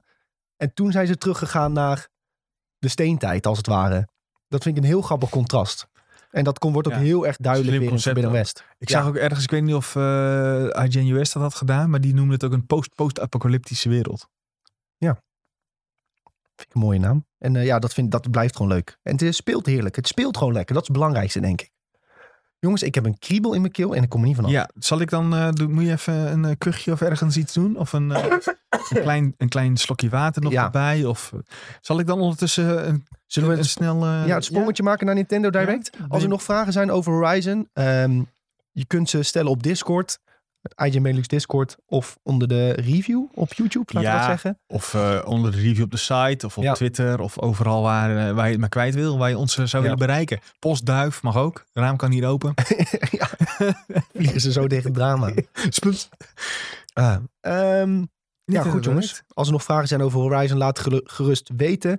Ehm, vanaf release komt er ook een videootje van ons online over Horizon met wat dingen die je moet weten. Vooral van, oké, dit, ja, vooral van dit moet je weten voor je begint om een zo leuk mogelijke ervaring te hebben. Dus die komt op Mooi. YouTube. Dus eh, volg ons op YouTube als je dat eh, interessant vindt. Geheel spoilervrij allemaal trouwens. Vooral dat eh, een tips voor een zo leuk mogelijke ervaring. En misschien later nog wel een tipje van hier vind je de beste gear en zo krijg je het. En, en dat. Oh, hier zijn leugens. Even meteen een rectificatie moeten we doen. Oh, Zie ik. Over Oh. eh, een, game die eh, bij, al bij Rolo zou zijn, maar die is er nog niet. Oh, dat is een rectificatie van 20 minuten geleden Ja. moeten we maken. Het komt erom neer dat hij een berichtje heeft gehad dat het pakketje onderweg is. Dus misschien is hij er morgen. Dat is nog steeds Dat is een aanname. eerder, maar eh, ja. En dat is wel eerder inderdaad. Ja. Sven, als jij nou even voor ons Nintendo Direct inleidt, haal ik nog een glas water. Ja, wil jij dan ook mijn glaasje bijvullen? Zal ik dat doen? Ja, dan Vertel ga jij maar lekker over Nintendo. Nintendo. Nou, er, het was een mooie donderdagnacht. Eh, Rond een uur of elf. nou ja, de Nintendo Direct is eh, geweest de eerste van eh, dit jaar. En de eerste ook in een redelijk lange tijd. Waarin we weer eens te zien kregen wat Nintendo allemaal in petto voor ons heeft. Ja, eigenlijk het komende, nou ja, wat zal het zijn, half jaar tot met september hebben ze ongeveer alle aankondigingen gedaan. En daar zaten een hele lange lijst games bij, met van alles en nog wat. Met een aantal, ja, opvallende keuzes, vind ik zelf eigenlijk. En de meest opvallende keuze voor mij is eh, Mario Kart 8 Deluxe. eh, die gewoon DLC krijgt. En ik snap heel goed waarom ze dit doen. Want Mario Kart 8 is inmiddels, nou, hoe vaak zal het zijn? Volgens mij, weet ik het, hoeveel miljoen keer verkocht. Ehm, dus ze hebben gezegd, weet je wat wij gaan doen? We gaan gewoon voor Mario Kart 8, eh, Mario Kart 8 gaan we DLC uitbrengen met ongeveer 48 tracks die nog niet eh, in die game zitten, maar wel eerder al eens zijn uitgebracht. En ik heb dus het idee, terwijl Nick eh, de deur dicht doet, en ik weet niet of je dat hoorde, ehm, het idee dat ze dit hebben gedaan omdat ze eigenlijk niet Mario Kart 9 willen maken. Ehm, omdat ze weten van, ja, die game ligt nu bij 38.000 mensen. Eh, oh, 38 miljoen mensen. Me- wel meer trouwens. Weet je hoeveel Mario Kart spelers er zijn? Dik 50 miljoen keer verkocht ja, of zo? zoiets. Nou ja, dus die gaan willen allemaal, zonder uitzondering. Er is niemand die geen extra banen wil voor die game. Die gaan allemaal per game 25 ekkies neertellen om al die extra tracks te kunnen kopen. Ehm, ik vind dit eh, business-wise ontzettend slim. Want, eh, nou ja, jij snapt ook wel dat dat, eh, ja, gewoon 25 keer eh, eh, 50 miljoen is echt heel veel geld. Ik vind het wel jammer dat we nu dus eh, zeker eh, de komende eh, acht, nou ja, wat zal het zijn, vier jaar misschien zelfs, geen nieuwe Mario Kart gaan krijgen. Omdat je hier iedereen zoet mee houdt. Want ze delen, die 48 tracks delen ze op in pakketjes van acht tracks even uit mijn hoofd. Ehm, Dus tot en met het eind van 2023 gaan ze ongeveer nieuwe trackies toevoegen. Ja. Ja, en dat vind ik eh, leuk dat ik nog langer door kan met Mario Kart 8. Maar jammer dat ik niet eh, binnenkort aan de slag kan met Mario Kart 9. ja, dat is wel een beetje het zure aan deze aankondiging. Ik denk dat heel veel Mario Kart 8 spelers er blij mee zijn. Weer een hele lading nieuwe tracks om eh, overheen Ja. te spelen. En je hebt nog steeds heel veel Mario Kart 8 spelers. Maar, Ja, echt heel veel. maar ja, moet je hier nou blij mee zijn of niet? Het is een beetje... ja, het is, een double-edged sword of zo. Het is, het is zeg maar een een soort, het is een soort eh, kroket is het. Het Oh, is heel, Nou, vertel, leg dit maar eens uit. ja, nee, het is, eh, op het moment is het heel lekker om te eten. En dan heb je het op en dan denk je, eh, Meer McDonald's, zeg ja, maar. ja, misschien McDonald's is misschien nog wel beter. Ja. Jij krijgt van de kroketten beter gevonden dan de McDonald's, begrijp ik. Ja, McDonald's, dan heb je, dat, eh, heb je voor eh, 15 euro hamburgers in je strot zitten douwen. Ja. En een uur later heb je weer honger en buikpijn tegelijk. Ja, nou ja, misschien, nu wil ik niet zeggen dat je er ook meteen buikpijn van krijgt. Ja, Maar ja, eh dat kost dus 25 ekkies. En dat, eh, ja, of het zit bij die booster pass, hè, wat Julien zegt ook in de chat. ja, bij de eh, Nintendo eh, Online Expansion Expansion. Plus. Ja, Eh, eh, of Expansion Plus Pack. Expansion Pack. Zoiets heet het, ja. Het is een hele onhandige naam. Je kreeg ook die Animal Crossing DLC erbij, onder andere. Ja, nou ja, dat is fijn dat dat eh, zo is. En dat kost eh 40 euro per 12 maanden. Maar ik vraag me dus af, moet ik dan het abonnement blijven houden? Stel dat ik, ik eh, want tot eind 2023 moet je dus nu twee jaar afsluiten. Dus dan betaal je 80 euro. Eh, dan kan ik toch beter, stel ik wil niks van de rest gebruiken, kan je beter vijf, één keer 25 euro betalen. En dan heb je al die tracks ook. Ja, nou, ik denk dat de meeste spelers dat ook wel doen. Of ja, trouwens, die spelers spelen waarschijnlijk toch al online. Echt, ik denk als jij nu Mario Kart nog af- actief speelt, dat jij dan iemand bent die juist online tegen anderen race. Dus dan heb je misschien ook al online, dan denk je nou, dan voor een paar ekkies Hmm. extra, pak ik wel die expansion pass. Dat is waar. Ja, aan de andere kant, ik, ja, Zij zullen wel weten, wij hebben bijvoorbeeld 10 miljoen mensen ja, dit weet die ja. online Mario Kart Ja. spelen. Ja, en die gaan dan die drie extra euro per maand uitgeven. Dat levert weer veel meer op voor ons. Ja, dat tuurlijk levert dan weer weten 30 ze dat, miljoen op. Ja. Zo, zo weten ze dat. Ja. alleen moet ik zeggen, als ik nog Mario Kart speel, is dat wel gewoon met vrienden op de bank. Dus Ja. online niet. En ik eh, begreep ook via via Nou. dat als je online speelt, dat je echt aan alle kanten aan gort wordt gereden. Omdat die mensen echt niet, niet normaal goed zijn. Ja, maar ik zie bijvoorbeeld wel eens op eh, Twitch streams dat ze nog Mario Kart spelen. En Mhm. dat eh, lijkt van een afstandje redelijk een actieve community nog te hebben. Dus, Ja, maar dat is toch altijd met elke Nintendo game heeft dat toch? Die heeft zo'n zo'n Ja. niche groep die dat eigenlijk niks anders speelt. Ja, ik, ik zie dan wel vaak op die stream ook dat er dan eh, bijvoorbeeld eh, eh, XQC ging dan online. En dan moest hij goed. tegen acht Japanners en die reden hem echt helemaal de baan af. Ja, dat Echt. snap ik wel. Hij had echt helemaal niks te vertellen. ja. Ah, Hey, ehm, ja, het is dus jammer. Het betekent dat het nog langer duurt voordat je Mario Kart 9 krijgt. Maar het is wel leuk dat er nieuwe banen Ja, zijn. Dus ja. Dat, ja, dat, het is een beetje in twee zijden zwaard. Ja. Nieuwe banen is leuk. Eh 25 euro is er zijn wel heel veel banen voor uiteindelijk, 25 uiteindelijk euro. is dat een prima deal. Eh, maar het betekent ook dat je niks aan nieuwe eh, verder. Het zijn echt alleen de banen. Dus je krijgt geen, geen andere personages, geen nieuwe cards of dat soort dingen allemaal. Ja. Dat is het een beetje. Of nieuwe power-ups of wat dan ook. Ja. Eh, want dan zou het Mario Kart 9 zijn. En daarmee vraag ik me ook af, zouden dit niet gewoon stiekem banen zijn die ze eigenlijk voor Mario Kart 9 hadden willen bouwen? Nee, maar dit zijn de ou- oude banen allemaal, hè? Ja, maar in Mario Kart 8 zit ook een aantal van die oude banen al. Ja, maar dit is toch, ja, het is gewoon heel makkelijk waarschijnlijk dit. Oh ja, we hebben de assets toch al. Nou ja, maar die, oude, die echt oude, nou ja, die echte oude banen, daar, moet je, daar moeten we wel echt opnieuw bouwen, denk ik. Ja, maar je hoeft het niet te verzinnen. Nee, dat is waar. Dat De kost ook wel wat tijd. zo, dat kost ook wel wat Dat tijd om het dat allemaal te verzinnen. Ja. ja, daar heb je gelijk in. Ehm, ik zag een vraag tussendoor komen van Rolo van... ehm, je, die zei van, je review was tof, maar heb je dat in One Go opgenomen? Wat praat jij snel in vlot? Eh, dat ging nog over Horizon. Eh, heb ik in... Ja, ik heb wel een paar keer... Julien heeft een paar keer moeten knippen wel, omdat ik iets fout zei. Maar het grootste deel ging wel in één keer. En ik weet dat ik heel snel praat. Ik probeer erop te letten. Maar, Want mijn oma wordt ook altijd boos, want dan verstaat ze me niet. Dan krijg, krijg ik een klap met eh, je praat te snel. slippery nek. Ja, slipper in je nek van je praat te snel, ik versta het niet. Ja, dat is een, een akelig kwaaltje dat ik heb. Ik zal erop letten dat ik langzamer ga praten voor jullie. Nee, dat is Dan- de nieuwe generatie. Dat moet snel en Oh ja. vlot en strak, anders dan haken ze af na twee tellen. Ja, dat is waar. Ja, misschien moet ik... eh, Nee, maar ik, vind, ik, ik merk zelf ook wel dat ik soms te snel praat. Zullen we dan de boomer versie opnemen? Dan, die is twee keer zo lang en dan is het gewoon tekst, tekst twee keer zo traag. Ja, Julien, Julien doet gewoon Ja, 50%. Ja, 50% op die audio. En dan doen we het de, de boomer edition. De boomer review. voor iedereen boven de Dat is 30. wel echt een hilarisch idee. Gewoon boomer review. Boomer reviews. Dit, was, dit was echt kut, want ik moest al die dingen verzamelen en normaal krijg ik alles. Ja. Ik ben te traag om überhaupt een robot raak te schieten. Dus ik heb hem op easy gezet. Ja. Ja, en het verhaal vond ik niks, dus ik rende er doorheen. Ja. nou, oké. Nou goed, eh, we gaan weer terug naar Nin- We maken Ja. weer het sprongetje naar Nintendo.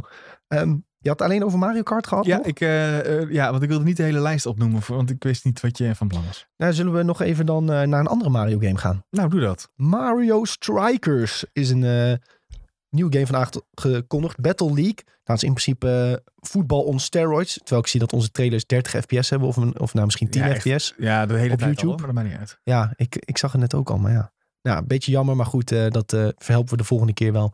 Ehm, het is in ieder geval voetbalgame on, on steroids met Mario personages. Nou, en als dat niet leuk klinkt, dan weet ik het ook niet meer. Dat is toch fantastisch? Je had toch ook op de Wii had je toch ook die voetbalgame? Ja, je Van hebt, Mario, ja, Mario Strikers was dat ook ja, volgens mij. ja, Maar dat heette dan weer anders. Dit is dan weer Battle League met ook een online league. Ja, Ehm, dat moeten we niet doen. Dat je, op, eh, ja, dat je weer tegen andere spelers op een eh, leaderboard kunt spelen. En dat soort eh, leuke ongein. Ja, het doet mij altijd een beetje denken aan FIFA Street dit. Hè, het is in een kleine arena. Je kunt tegen de muren aanschieten. En gekke salto's omhalen doen. Power-ups. Bal Ja. in je handen vastpakken en zo. Peach kan zweven met de bal. Ja, Ja, dat is top. dit is gewoon... Dit eh, fantastisch. Dit is, wordt zeg maar zo'n alternatieve game dat je, eh, als je een Switch hebt, dat je, dat je ga je eerst een paar potjes Mario Kart spelen. Dan is altijd iemand is helemaal klaar mee, want die verliest de hele tijd. Ja. En ik. En dan, ga je, en, dan zeg, eh, en dan zeg je, kom we gaan Mario, Mario Strikers doen. En dan word je weer afgemaakt, maar de- op een andere manier. dit is gewoon weer een, een fantastische partygame van Nintendo. Van die je inderdaad lekker met vrienden op de bank gaat spelen. En je lacht je eigen helemaal suf. En Ja. deze heeft ook wel weer wat meer diepgang daarbij. Dus voor de mensen die wel wat dieper in de game willen duiken. Hè, je kunt Ja. upgrades halen voor, voor je personages, mocht je dat willen. En eh, wat outfitjes Ja, scoren. met je gear en zo, maar in hoeverre dat dan ook echt, ja. Ja, het schijnt wel dat ze dan ook sterker worden Ja, als je ja. een keer hebt. En online gaat dat denk ik heel veel uitmaken. Maar als ik met een groep vrienden op de bank zit, dan ga ik niet kijken. Oh ja, ik ga nu. Ik geef Mario geef ik meer scho- scho- schopkracht. Nou, en je hebt altijd één verdediging. iemand die Ja, dan het spel waar. veel te veel speelt. en die heeft Alles instellen voor Ja. zichzelf. Ja hoor. Ja, ja, ja, dat krijg je dan. Dit is wel. Maar je krijgt. ehm, wat ik net even voorbij zag komen, ook in de trailer. Je kan dus met acht man spelen. En dat is echt fantastisch. Want Ja. heb je, als je met veel bent, niet alleen maar de optie voor Super Smash. Dan heb je, ja, kijk, normaal heb je dan dat al, alle poppetjes een beetje netjes over de map verdeeld zijn. Maar als je er met z'n achter speelt, en dan, als dan de bal rechtsboven ligt, Je gaat dan zijn iedereen erachteraan iedereen op die bal rechtsboven. ja. leuk. Net alsof je in de F'jes aan het voetballen bent. Ja, fantastisch. Ik heb vroeger voetbaltraining gegeven aan de minis en de F'jes. En dan hadden ze op zaterdag een wedstrijd. Ja. En dan ging die scheids, nou dan was het aftrap. En dan was het een half uur lang, was het gewoon één hoopje van tien man.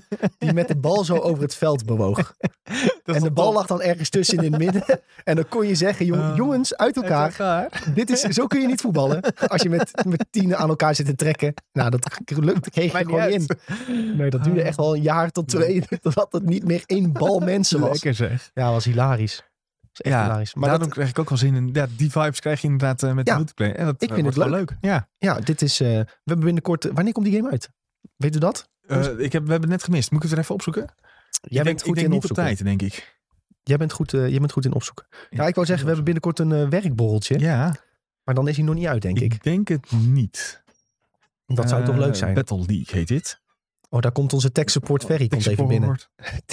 Die komt even kijken waarom Nee, we 10 oh. fps hebben op video. 10 juni 2022 pas. 10 juni pas. Ja. Nou, dan stellen we die bol maar weer uit. Of we doen er nog eentje. Gewoon nog een. ja. Nog eentje. Met De- er komt een Strikers. grote niet E3 borrel. Nou, maar het is wel een eh, hele leuke aankondiging, denk ik. En je ziet ook wel dat ze dus heel erg groot inzetten op een beetje die party- en gezelligheidsgames. Hè? Vorig jaar had je nog een nieuwe eh, Mario Party. Ja, maar Eh, ja, ze weten wel wat een doelgroep is. Iedereen heeft zo'n ding thuis. Ik zat vanmorgen, ge- stapte ik om eh, half zeven in de trein. En toen zat er ook iemand met een, eh, met een Switch te spelen. Ja. Ja, terwijl dat eh, in een tijdje geleden niet, eh, niet zo was. Ik speel even een testvideo af Ja, voor Ferry ondertussen. Of het, eh, Wil je het daar meteen over hebben?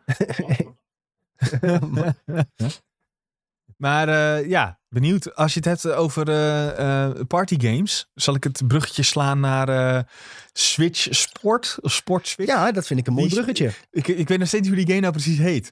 Is het nou, is, is het Switch Sport? Nintendo Switch Sports. Ja, dit is echt, kijk, Wii Sports klinkt echt veel beter. Ja, Switch Sport. Switch, dat is Zie, daar ga je al. keer. Als je dat drie keer snel achter elkaar moet zetten, anders ga je dood. Dan is iedereen dood. Nintendo Switch Sports. Ja. Nee, maar je wil Switch en dan moet je Sports. Ja, de dubbel S-klank is gewoon achter elkaar Ja, niet zo. Switch Sports. Maar je wil dan soort bij Sports wil je ook weer die W doen. Switch Sports. nou, dat gaat dus niet. Maar het is wel, het zag er echt heel cool uit. Dit zag eruit. eh, ik, keek dit en eh, ik zag bolen en ik dacht, ja, ja, daar gaan we weer. ik ben die Switch weer kwijt. Heb je ooit 300 scoren weten te halen in Wii Bowling? Nee, jij wel? Ja, zeker. Waarom? Omdat ik uiteindelijk een trucje wist hoe je een strike kon gooien. En dat deed je gewoon elke keer. Nou, je, moest, je deed twee stapjes naar rechts. Dan deed je je knuppeltje één tikje naar links of zo. En dan moest je met een curve gooien. En dan had je altijd een strike. Dit zijn hacks. Mocht je nog een Wii hebben liggen thuis? ja, test het Dan, eh, even. Ik, nou, ik weet zeker als je dit nu opzoekt op YouTube. En dit deed ik in de tijd voor YouTube. Voordat jullie allemaal zeggen dat ik het heb opgezocht. dan weet ik zeker dat die tactiek erbij staat hoe je altijd een strike krijgt. Ja, dat bestaat vast. Maar ik hoop dus, die Switch is veel, de Joy-Cons zijn veel gevoeliger. Dus ik hoop stiekem dat het dan niet meer kan. Dat je gewoon echt een beetje... Ah, maakt het niet uit, dit ga je ook niet spelen omdat iemand er heel goed in is. Dit ga je gewoon Nee. spelen omdat je 20 bier achter de kiezen hebt en zegt, laten we de Joy-Con door de tv gooien. Ja. Ja, ze deden dan ook heel eh, duidelijk even die straps on op de livestream. En heb jij je strap on? En dan gingen ze inzoomen op zijn polsje. Ja, ik heb mijn veiligheidsstrap Ja. on. Oh, dit, ik, En dan gingen ze volleyballen. Ja, echt, ja, ik heb dus gevolleybald en het zag er niet uit. Maar goed. nee, maar dat Echt maakt niet geweldig. uit. Dus je moet gewoon een beetje zo en zo doen. En dan Ja. ben je net aan het volleyballen. Wel leuk dat ze ook nieuwe sporten erbij doen. Dan, ah, want als, zij dat niet, als ze dat niet hadden gedaan, had ik gedacht van ja, dit, eh, dit is wel heel cheap. Ja, en wat vroeg iedereen bij ons op TikTok onder andere? Zit die sport er ook bij? Zit die sport er ook bij? Zit die sport er ook bij? En het waren allemaal sporten die er al in zaten. Want iedereen mist honkbal. Oh ja, honkbal zit er niet in. Ja, en boksen zit er niet in. En we missen Nee. nog iets. Eh, Nou vergeet ik welke we missen. Ik weet niet, maar je, je hebt dus wel zwaardvechten. Golf komt later, dat vind ik al Ja. fantastisch. Golf was ook leuk, ja. Ja. Maar ik heb dus het idee dat zeg maar golf voegen ze later toe. Waarom zouden ze niet ook een beetje afwachten van wat Ja, willen dat mensen? boksen komt later ook nog wel. Ja, Ook mooi trouwens, al die memes die al verschijnen van eh, Mike heet hij volgens mij. Er was één zo'n personage, volgens mij heette die Mike. Eh, met, een, met, een, met een ringbaardje. En, en dat was die gast, dat was altijd de beste. Dus die maakte hij altijd helemaal af als je tegen hem moest. Dus als je hem zag, dan wist je al, oh, nu ga ik verliezen. Oh, dat was de meme in de... Dat was de meme. Goed. Heel veel op TikTok kom ik memes tegen van... eh, wanneer je lekker denkt even leuk Nintendo Switch Sports te spelen. En then this motherfucker shows up. En dan zie je zo zijn Mii-hoofd. Eh, Wel, ik ga dit nu opzoeken. Ja, laat het even zien eh, voor de mensen die meekijken. Wii Sports Best Character of zo? Character. Oh, dus... wat, wat, wat zijn dit? Rankings? Huh? De CPU Is er Mii Echt een ranking voor? Blijkbaar staat Nelly bovenaan, maar dat was niet degene die ik die, bedoelde. waar- waar- dit is de beste AI of zo. Ja, blijkbaar. Ik wist niet dat dit erin zat. dat wist ik ook Ik niet. heb dit al, maar wie, laten we heel eerlijk zijn, wie speelt eh, dit soort games singleplayer? Wat is de best Mii in Wii Sports? Dit speel je toch ook alleen maar. Dit speel je toch alleen maar met vrienden? Dit, niemand speelt het toch tegen de. Matt heet hij. Matt, Matt, Matt. Niet Mike. Matt. M-A-T-T. Ja, dit is hem. Dit is hem. Ja, Matt. Dit is hem. Dit is hem. Hier heb ik alleen maar memes over gezien. Ik laat het nu zien op YouTube en eh, Twitch. Ja, Matt. Iedereen zit memes te maken over hem. Dat als je hem tegenkomt, dan word je echt helemaal Hij is de boxing champion. Hij blijkbaar. is, ja, hij is de boxing champion.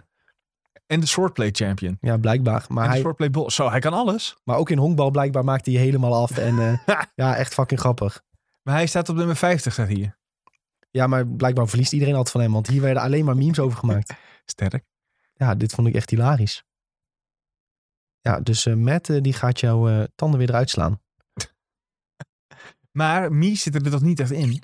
Of gaan ze Mies terugbrengen? Nou, dat was de meest gestelde vraag op. We hadden een eh, redelijk populaire TikTok hierover gemaakt. Dat was de meest gestelde vraag. Zitten er weer Mies in? Ja. En iemand reageerde al, oh, geen Mies. En dan reageerde ook iemand van, ja, maar die ontwikkelaars, als ze volleybal spelen, dan zie je wel Mies. Ja, maar is het Mii of gaan ze iets nieuws brengen hiervoor? Zeg maar een Swee. Die, Een, nou ja, die andere poppetjes die je zag, dat waren duidelijk geen Mies. Hm. Maar die twee die, zij, die de ontwikkelaars gebruikten, dat waren wel echt de hoofdjes van, van Wii Sports. ja, van de gasten, van, hun, van de ontwikkelaars, zeg maar, Ja. in de game. ja, de ontwikkelaars, die, die poppetjes die zij gebruikten, als je dat nu terug gaat Mhm. kijken, dat waren gewoon mies. Ja. Maar die andere personages, dat waren allemaal nieuwe ontwerpen. Dus Ja. daarom vragen mensen zich af van, ja, was dat alleen voor die ontwikkelaars gedaan? Of zit het er echt in? En daar waren ze een beetje onduidelijk over.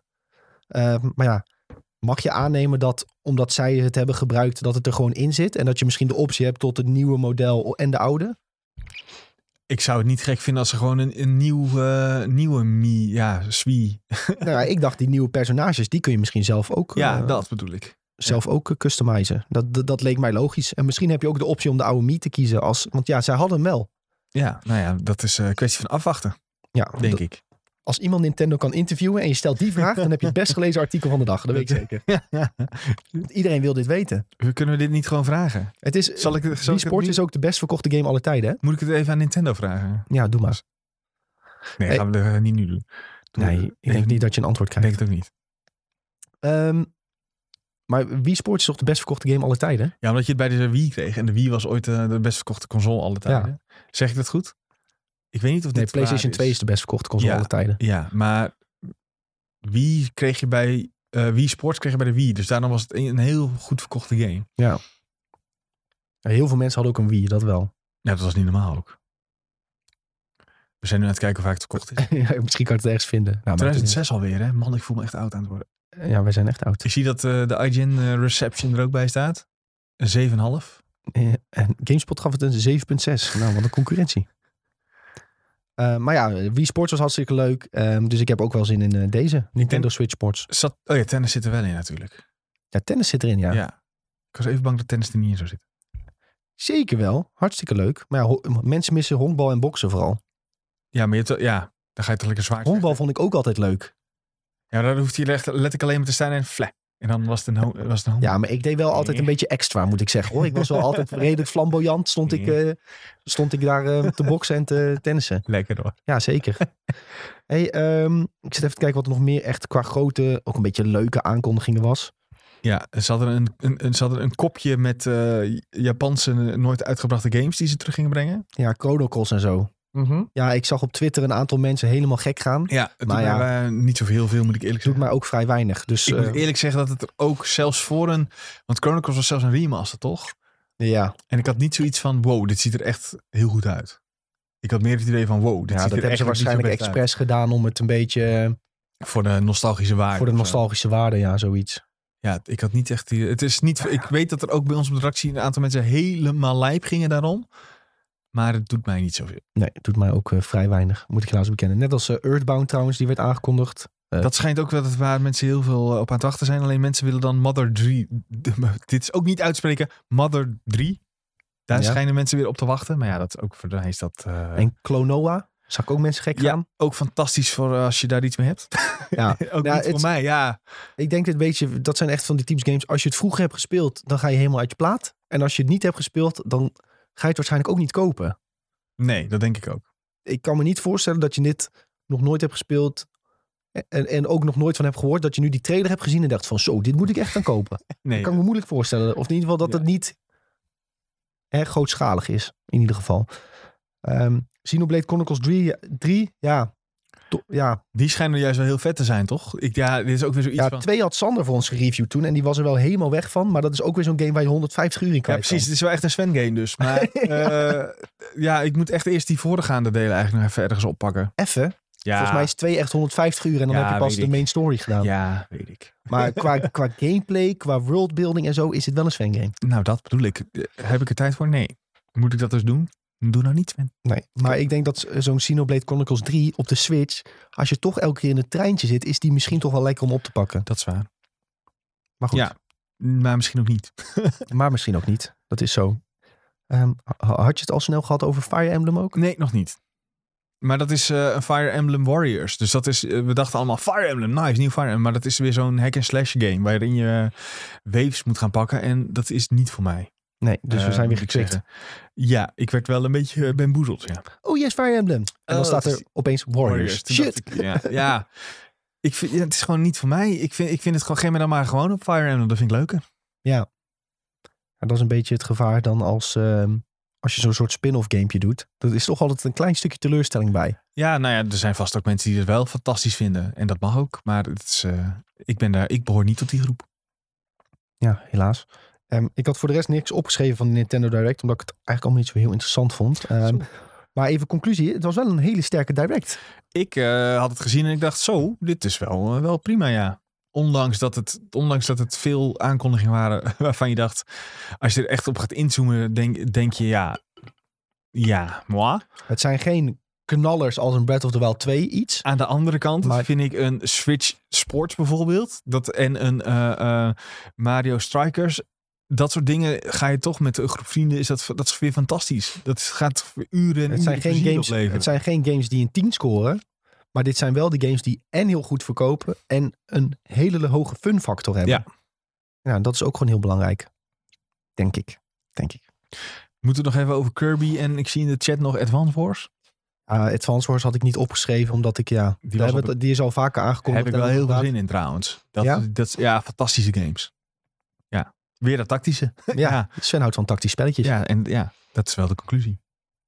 nou, ja maar die, die was al eerder aangekondigd. Dus dit Klopt. was een beetje extra info. Ja, en de release datum voor eh Advance Wars, want die was eh, uitgesteld. Eh, april toch? Is dat 8 april wat je bedoelt, Bob, denk ik? Bob, Bob zegt Dus laten we dat maar gokken dat dat het is. de chat helpt ons weer zoals altijd. Ja, Dank, hebben we nodig. Hè? Zonder chat zijn we niks. Dat is zeker waar.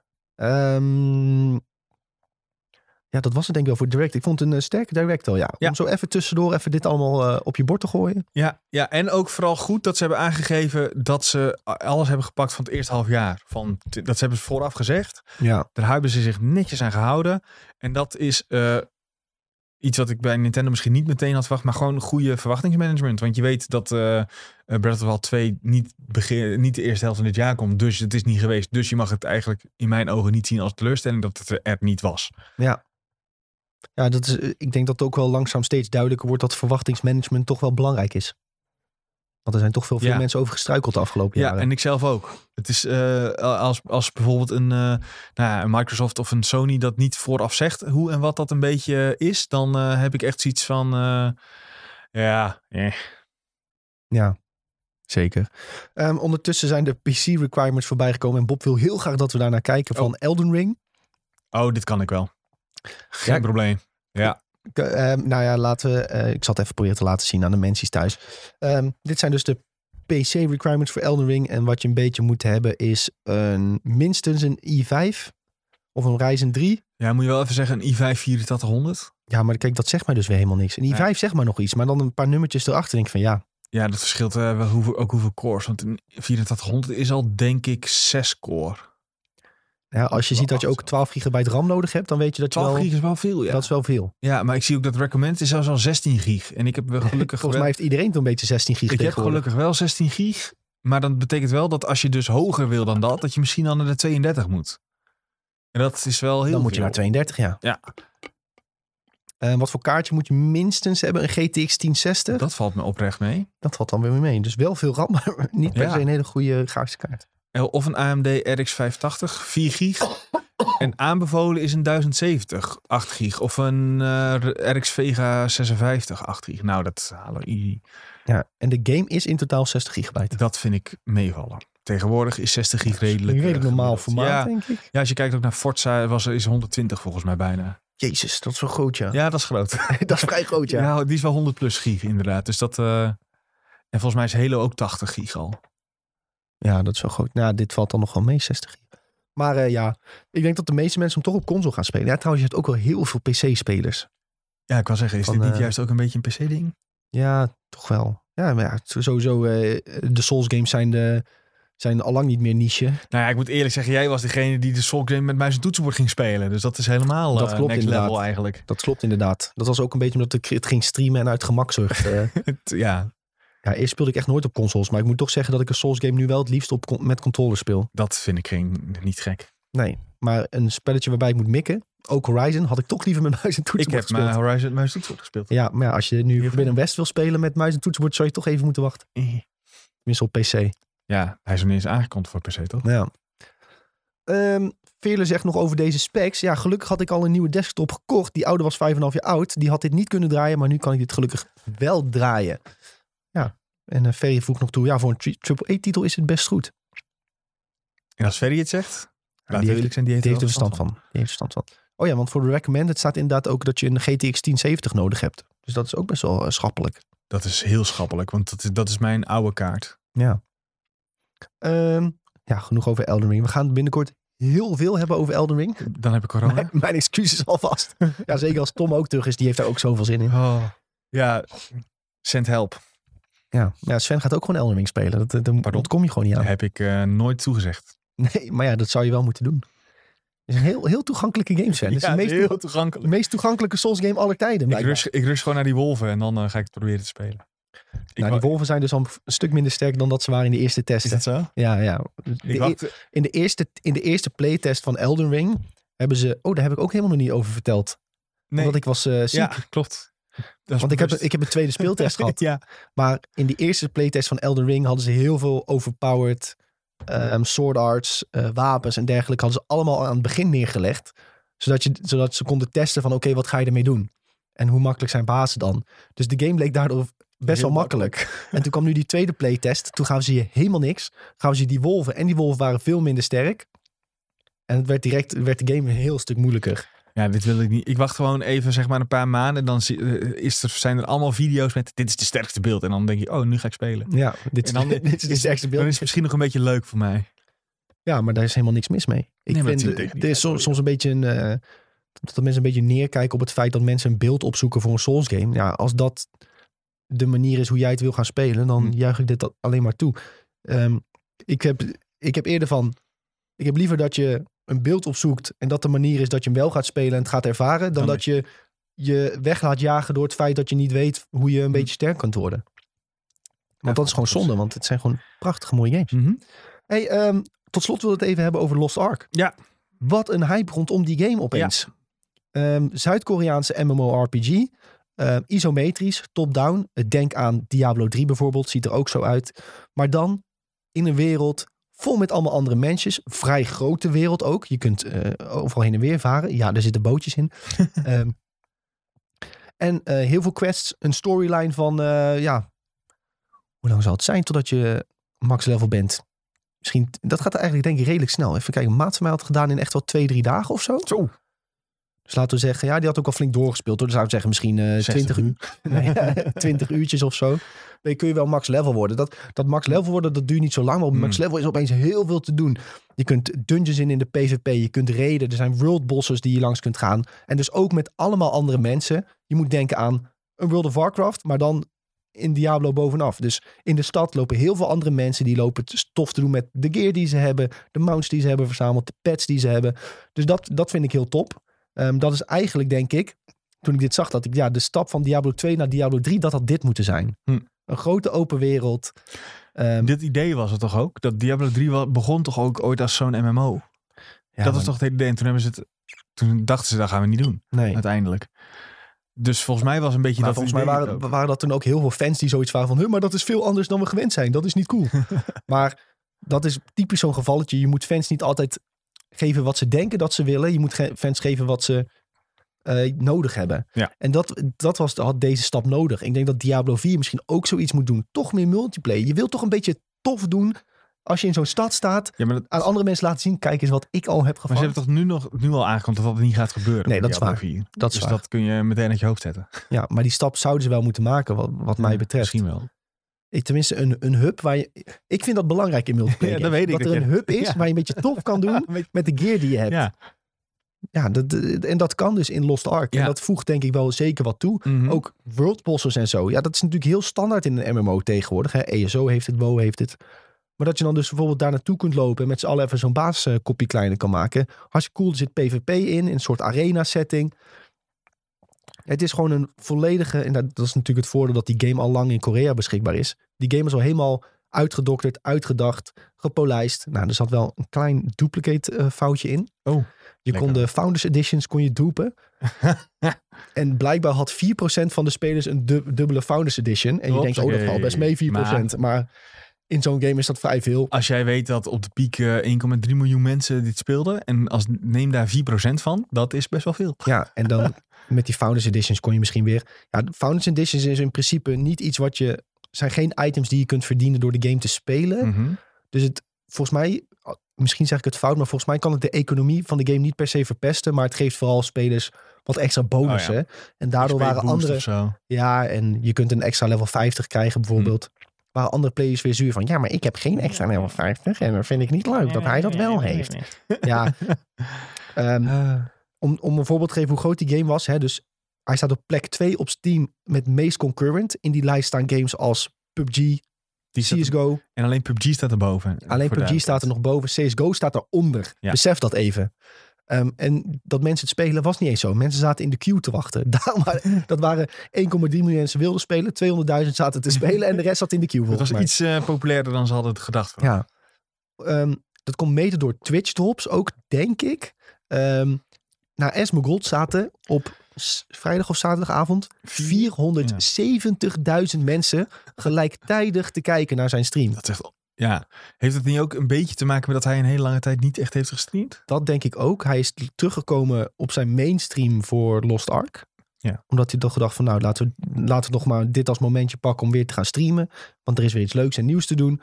Ehm, en hij heeft het met beide handen aangepakt. En eh, ja, je kon dus als je zijn stream kijkt, kon je dus die drops krijgen. Ja. Dus heel veel mensen denk ik zetten die stream aan en die kijken niet eens. Mhm. Maar ja, als je dan vier uur hebt gekeken, dan krijg je weer een item in de game. Een leuke pet of Oh ja, een, een leuk hoedje kon je bijvoorbeeld krijgen. En ze hebben elke dag is er een andere drop. slim.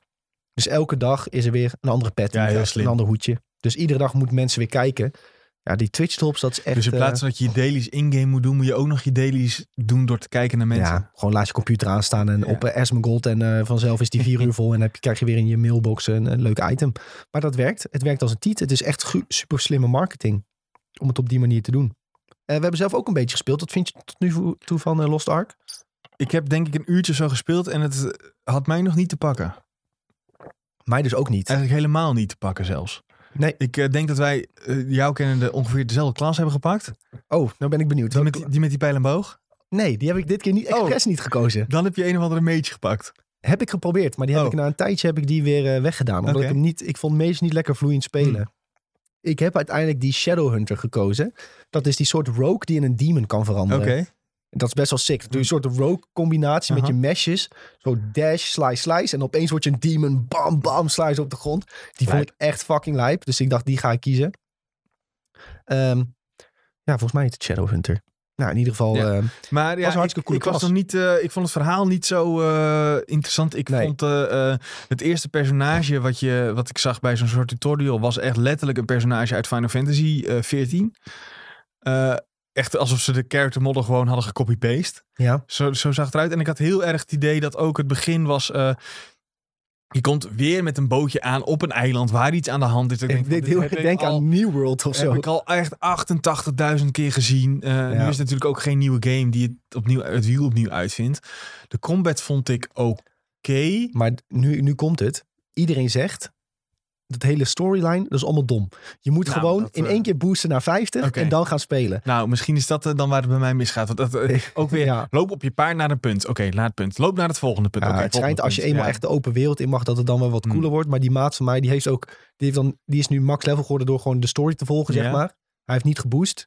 Vroeg aan hem, wat vond je van het verhaal? Hij zegt, ik heb geen idee. Gewoon skippen. Hij Ja. heeft gewoon alles, niks gelezen, alles Ja, geskipt. maar ik weet niet of ik dat al. Dan, ik weet niet of ik het. Want kijk, laten we duidelijk zijn. Eh, Er wordt, officieel kunnen wij dit niet spelen. Toch? Nee, officieel mag, mag je Nederland en België dit niet spelen. Want er zitten lootboxes in. Ja. En de lootboxes die zitten bijvoorbeeld ook een fut. Maar bij deze lootboxes weet je niet hoe groot de kans is. Dus is het illegaal. Dat is een beetje Dat- eh, toch het, ja, eh, volgens mij is het wel zo. in Nederland.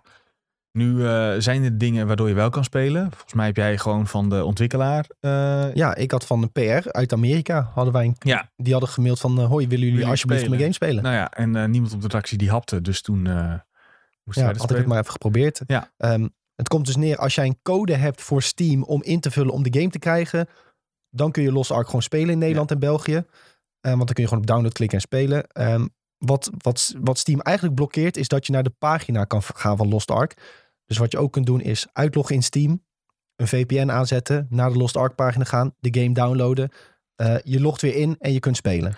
Eigenlijk moeten we dit niet zeggen, want we zijn niet gesponsord door een VPN. Ja, we willen graag een VPN-sponsor en dan leggen we dit we graag het nog een keer uit. Ja. Maar eh, ja, heel veel mensen willen Lost Ark spelen. Even, mag ik daar nog aan, aan toevoegen? Eh, heel officieel is het wel dan mogelijk dat je Steam-account verwijderd kan worden, toch? Als je dit doet. Heel officieel het kun, heel je geba- strak... Ja, kun je geband worden van Steam. Maar Steam heeft nog nooit iemand geband voor dit. Dit is ook al in Mhm. eerdere games gebeurd. W- wat er in principe staat in de regels van Steam is dat je geen VPN mag gebruiken. Maar Mhm. iedereen gebruikt VPN's om te gamen. Ehm, ook bij andere games dan Lost Ark. En niemand is er ooit voor geband. Waar, waar je voor wordt geband bij Steam is stel jij woont in Australië. In Australië zijn games heel duur. Stel jij gaat in Australië een VPN gebruiken om een game in Amerika te kopen. die bijvoorbeeld 30 dollar goedkoper is, ja, dan herkent Steam dat en dan zeggen ze van, yo, eh, je probeert ons voor het ootje te leggen, dan wordt je account verwijderd. Mm. Maar voor spelen met een VPN, ehm, nou, dat gebeurt heel veel in CSGO bijvoorbeeld ook. Oké. En toch wil ik graag zeggen, Volgens mij gebeurt dat in CSGO ook. Maar de- officieel officieel is het, kan het niet. officieel Nou, mag kan het niet. Officieel Dus, mag het het kan niet. wel, maar het... Nee, het kan wel, maar het mag niet. Maar in de praktijk eh, is er volgens mij nog nooit iemand geband om een VPN te gebruiken op Steam. Ben je nou de eerste? Laat het ons even weten. Laat het weten in de comments. En, eh, ja, ja goed, dat, je- goed dat je het wel even zegt. Inderdaad, officieel mag het niet. Maar eh, ja, als je kijkt hoeveel Nederlanders en Belgen dit nu spelen. Mensen streamen het gewoon op Twitch, hè? Lost Ark in de Nederlandse sectie. dus je ziet letterlijk hun naam erbij staan. Dus als, als, als Team wil, kunnen ze gewoon letterlijk naar als Twitch jij, gaan ja, maar als, jij dit, als jij dit zou streamen, dan is het wel legaal. Want jij hebt het gekregen van, vanuit ontwikkelaar, toch? Of is het, Ja, dat staat dit niet. dan weer buiten? Nee, dat is weer een ander. Misschien moet ik het een keer uitzoeken. Omdat het misschien andere, eh, omdat het niet uitmaakt hoe je de game speelt als je, dat je het speelt. Ja. Ferry heeft weer dingen opgezocht over Steam en VPN gebruik. Ja, ik, dat is Dat is precies wat je net zegt. Ja, Ja. klopt. Perry die, ja, oké. Ehm, maar de, de hype is dus enorm. Onze, we hadden een videootje gemaakt over hoe je dan eh, mogelijk zou kunnen spelen. Super veel reacties op gehad. Ook in de Discord kwamen mensen, hoe kan ik spelen? We hebben zelfs e-mails gehad van mensen, kun je alsjeblieft uitleggen hoe ik de game kan kopen? Iedereen wil dit checken. Ik, ben, ik, denk, ik denk wel een beetje dat het zo'n hype game is die over een maand nooit meer gespeeld wordt. Eh, ja. New World eh, 2, Ja, zeg ja. maar. ja, en eh, hoe dubbel dit ook is, eh, weer van Amazon. Het is weer van Amazon. Ja. Ja, eh, ja, het is eigenlijk van Smilegate, maar Ja, Amazon die heeft besloten die, om het eh, in het westen uit te gaan Heeft geven. een zak geld gegooid en die... eh, Hier zak geld. Wij willen jullie drie jaar oude game alsnog naar het westen brengen. en dat is gebeurd. Ja. En ik weet niet of ik het eh, fantastisch vind. Nee, ik wil, niet zo- ik wil het ik- nog wel verder checken hoor. Het is wel een beetje dat, ja, maar misschien als je zegt, ja, het is pas op max level dat het leuk wordt, dan dat ik dus eh eigenlijk de game nog niet heb gespeeld. Nee, ja, die maat van mij die speelt nu op max level en die had wel een dungeons gedaan, een world Hmm. bosje en zo. En dat vond hij wel eh, cool. Hmm. Het is vooral gewoon dat de gameplay heel lekker schijnt te lopen. Ik moest Hmm. echt wennen aan de manier hoe je loopt en vecht. Want het, ja. het, Ik heb ook meteen mijn, eh want normaal wat ik bij eh, Diablo heb, is dat ik met eh shift-klik is aanval. Ja, en hier heb je l- klik-klik is eentje is lopen en eentje is aanval. Dus ik heb Ja. meteen mijn aanval op mijn shift gezet, dus dat ik gast nog shift-klik kan doen. ja, Anders dan kan ik gewoon niet spelen. Ja, inderdaad, ik vond dat ook, een beetje, ja. dat, dat vond ik ook lastig, ja. Hoe ik kon aanvallen met rechtermuisknop, dat was niet gewend. Dus dat moet, even, moet even wennen. Maar je merkt wel dat hoe de aanvallen in elkaar overvloeien en zo, dat dat gewoon ja, heel erg lekker zit. En eh, ik ben wel benieuwd eh, naar meer. Dus ik ga het denk ik nog wel even checken. Ehm, misschien heb ik nog tijd voordat Elden Ring uitkomt om het wat verder in te duiken. Ja, gaat toch gewoon weer Horizon in? Ik ga ook Horizon in. Ja, ja ik wil Platinum halen in Horizon Forbidden West. Dus eh daar ga ik voor. Ja, voor Zero Dawn had ik ook Platinum. Dus ja, ik weet, ja, ik wist dat je dit ging zeggen. Het is mijn eerste Platinum die ik ooit heb Ja, heel gehaald. goed, ik pas 500 keer verteld waarschijnlijk. Ja. Hey Sven, mijn kill is helemaal Ja. aan de kloten. En we Laat- zijn ook al anderhalf uur bezig. Ja, laten we snel de mediatip nog even doen. Want de vragenrondje hebben we net beantwoord. Want de vraag was, hoe kun je Lost Ark spelen? Ja, dat had iemand, ja, dat hebben, die vraag hebben we heel veel gehad voor het vragenrondje. Dus die hebben we al eh, beantwoord. Ja, de mediatip. Ik had vorige week ingestuurd, terwijl ik er niet was, de Tinder Swindler. Ja, toen hebben we even gezegd dat je dit had ingestuurd. Toen zeiden we eigenlijk, ja, is eigenlijk voor de videotheek. Maar Ja, we doen vaker hier ook gewoon een, een mediatip. Hè? Dat kan alles zijn. doe dat. Ehm, ook in de WoW eh, Guild Discord van ons ging het hier heel, veel, heel Oh, lang over, over de Tinder Swindler. Ik zeg altijd Tindler Swindler, maar het is de Tinder Swindler. Het mooie is dus, dat is een documentaire op Netflix over een gast die een soort Ponzi-scheme heeft gedaan met vrouwen. Dat hij eerst één vrouw oplicht, haar geld aftroggelt en dat geld spendeert hij weer aan de volgende vrouw. en dat heeft hij zo bij honderden vrouwen gedaan. Eh, en een paar vrouwen hebben uiteindelijk gezegd van wow, tot hier en niet verder. Mhm. En die zijn hem geprobeerd, eh, geprobeerd te gaan pakken. En eh, uiteindelijk lukt dat dan ook wel. Op het einde is er dus een Nederlands meisje die erbij zit. Die had al jaren een relatie met hem, zo gezegd. Ehm, en die zegt uiteindelijk tegen hem van... hij zegt, ja, ik heb wat geldproblemen. Zij zegt, ja, ik kan je geen geld sturen. Maar je hebt toch die mooie kleren allemaal? Weet je wat we doen? Je hebt ze toch niet allemaal nodig. Stuur gewoon een deel naar mij toe. Dan verkoop ik die. Eh, dan, krijg je zeker heel, dan krijg je zeker dat geld voor wat je nodig hebt. Stuur ik jou dat geld op. Wat doet die meid? Ja, die had natuurlijk zelf, zelf geld verloren aan hem. Mhm. Die verkoopt die dikke Prada jassen, truien, Gucci. Ze verkoopt het aan de lopende band 1200 euro. Zoveel euro, zoveel euro. En eh, die vent zegt, eh, wanneer ga je mijn geld nou sturen? Ja, het komt eraan, het komt eraan. Dus zij ging, zij ging bij hem doen ja, wat- Ja, ja. Wat, wat hij eigenlijk bij haar had gedaan al die tijd. Nou, dat was dus uiteindelijk aan het einde van de docu komt een Ah. soort van die victory. Ja, dat was wel echt fantastisch. Ja, superleuk om te kijken. Ehm, ik, het is heel interessant vooral ook hoe mensen dan in zo'n val kunnen trappen. Eh, dus je hebt ook heel veel mensen die zeggen van ja, hoe kun je nou zo stom Ja, dat, zijn? zou, en, dat is wel mijn eerste reactie, ja. Ja, en ik denk ook dat dat je reactie heel snel gaat zijn als je het gaat kijken. Mm. Ik denk dat eh Janine misschien ook wel leuk vindt om te, om te zien, die docu. Ehm, ik weet, wij hebben hem samen gekeken en we hebben er echt gewoon om gelachen. Hij doet ook niet zo heel lang hoor, die docu. Dus het is best wel schappelijk. eh. het is niet zeg maar acht delen Netflix-serie. eh, het is gewoon iets van een uurtje, anderhalf uurtje en dan ben je er doorheen. Maar eh, ja, interessant hoe dat zo heeft kunnen lopen. En ook die meiden, die, die zeiden uiteindelijk zelf ook van ja, Hoe dan? hoe kon ik zo stom zijn, weet je wel? En dit zijn maar, ze hebben nu drie meiden in beeld. Maar het zijn er, waren er waarschijnlijk echt heel veel. En ik vroeg me vooral af, hoe heeft die gozer Ja. 50 tot 100 meiden tegelijk bijvoorbeeld? Hoe kun je daar heel de dag mee appen? En allemaal voor de gek houden. Hoe Ja, krijg je dat voor elkaar? Dat is je fulltime baan dan? Ja, maar hij, hij was ook allemaal andere dingen aan het doen. En, en dan was hij uit eten met de ene meid. En ja, dan moest hij ook contact met die andere. En nou, ik vond het, het was echt meesterlijk. Hij had blijkbaar een tijdje in de gevangenis gezeten in Israël. En daar had hij het helemaal uitgedacht of zo. En zal ik je nu vertellen hoe het is, weet je hoe het is afgelopen? Oh. Nou, Hij heeft, had een gevangenisstraf gekregen van 15 maanden. Daar Ja. heeft hij er vijf van gezeten. Hij heeft geen 1 euro terug hoeven te betalen. En al die meiden zitten nog met hun schulden. Nou, wat een boevenstreek. En weet je wat hij nu doet? Hij date nu met een of andere zieke eh, model Nou. eh, uit Israël. En hij woont gewoon nog, eh, ja, hij woont gewoon nog ergens dik. Dus, dus de conclusie is... En hij, hij weet wat hij, hij verkoopt cursussen of zoiets. Van hoe je geld moet verdienen. En hij is weer fucking rijk. Ik zweer het. Dus de, de conclusie is, criminaliteit loont. Nou, bij hem wel. Ja, Serieus. bizar. Hij is echt amper gestraft. Ik had echt niet... En hij woont nu weer de Koning Ja. te Rijk met, eh, met een modelletje ergens. Hij oh. verkoopt cursussen. Nou, dat kan echt niet. Ik vind het echt, toen ik dat einde zag, dat dit kan niet. En die meiden, die zitten gewoon echt met, met tonnen schuld, hè. Die ze naar hem hebben overgemaakt. Ja, ja, en dan, ja, het grote probleem is, ja, het is vrijwillig overgemaakt. Dus je bent echt de sjaak dan. Nou, in ieder geval, als je hem nog niet hebt gezien, de Tinder Swindler, ga checken, want het is echt een eh, mooi gemaakte docu. Het is van de makers van Don't Fuck With Cats. Hm. Dat was ook een eh, hele sterke docu, maar ook wel een beetje eh, creepy. Deze is minder creepy, ook wel heel sterk. Dus eh, dat, was, dat was mijn aanrader vorige week. En bij ons in de Woke Guild ging het ook constant over. Ja, want iedereen, iedereen had dit gezien. Dus als je nog niet hebt gezien, ga checken. En eh, Sven had deze week geen tip, toch? Ja, nee, maar ik wilde even een kleine... eh, een klein tipje toch tipje nog? vast geven. Als ik eh, het nog even, want ik moet het goed zeggen. En dat is natuurlijk. Mensen die kunnen tegenwoordig geen nieuwsberichten meer schrijven. Want ik zoek nu even op. het vierde seizoen van Drive to Survive heeft een release datum gekregen. Kijk, en ik ga Grand Prix 24-7 wel noemen, want de rest heeft niet dat in hun eh, titel staan.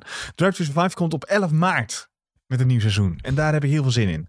Het is wel weer, eh, dat wordt vast weer op zijn Netflix eh, drama te over, die er eigenlijk niet is. Maar ehm, we moeten nog wachten totdat de Formule 1 weer begint. En het is, langzaam begint het te kriebelen. Het begint te riebelen. En de eerste auto's zijn onthuld voor volgend jaar. En de testen beginnen eind van deze maand. Dus het wordt, dan gaan we weer. Ja, ik heb, er- zelfs ik heb er wel een beetje zin in om Zo. weer wat Formule 1 te kijken, zo af en toe. Ja. Nou ja, ik kijk misschien één keer in de, één keer in de maand. Misschien kijk ik een keer Ja, nou, actief, dat maar dat vind, ik nog, eh, vind ik alsnog wel een beetje leuk om het zo te volgen. Een beetje Ja. passief. Het is vooral een nieuwe, re- eh, nieuwe regeltjes. Dus eh, alle auto's zijn anders. En we weten niet zo goed wat er gaat gebeuren. Dus het is helemaal niet gegarandeerd dat Mercedes of Red Bull weer heel snel zijn. En, dat, en ik hoop zeg maar dat alles dichter bij elkaar komt. Waardoor het gewoon leuker wordt. Nou ja, ja nog leuker wordt om naar te kijken. Nou, ik ben benieuwd. Ehm, we krijgen op de valreep nog een mediatip van Rodo. Hij zegt Reacher. Die heb ik ook wel bij meer Oh, mensen ja. voorbij zien komen. Reacher als tip op Amazon Prime. Ja. Nou. Ehm, dan zijn we nu uit, aangekomen bij het eh, einde van de IGN Benelux podcast. Als je nog vragen hebben over mijn Horizon review of whatever. Vraag het in de Discord, de YouTube comments. Maakt niet uit waar. We, we zien het wel en we reageren op jullie Twitter, Facebook. Maar ja, mag, mag overal. Sven, alvast eh, bedankt. Ja, jij bedankt. Of wacht, eigenlijk moet ik eerst zeggen dat we social media en zo hebben. Hè? Ja, dat eigenlijk. Overal heten wij at IGN Benelux. We zijn de laatste tijd weer actief op YouTube. Eh, YouTube.com slash IGN Benelux. Op Spotify kun je vijf sterren geven En abonneren. en abonneren. Abonneren is ook heel belangrijk. Dan ben je altijd op de hoogte als er een nieuwe aflevering is. We hebben een Discord kanaal. Daar is het altijd gezellig. En echt altijd gezellig. Ongelooflijk maar waar. Ehm, wordt alles besproken van eh, Formule 1 tot eh, games en films en series. Vergeet ik iets?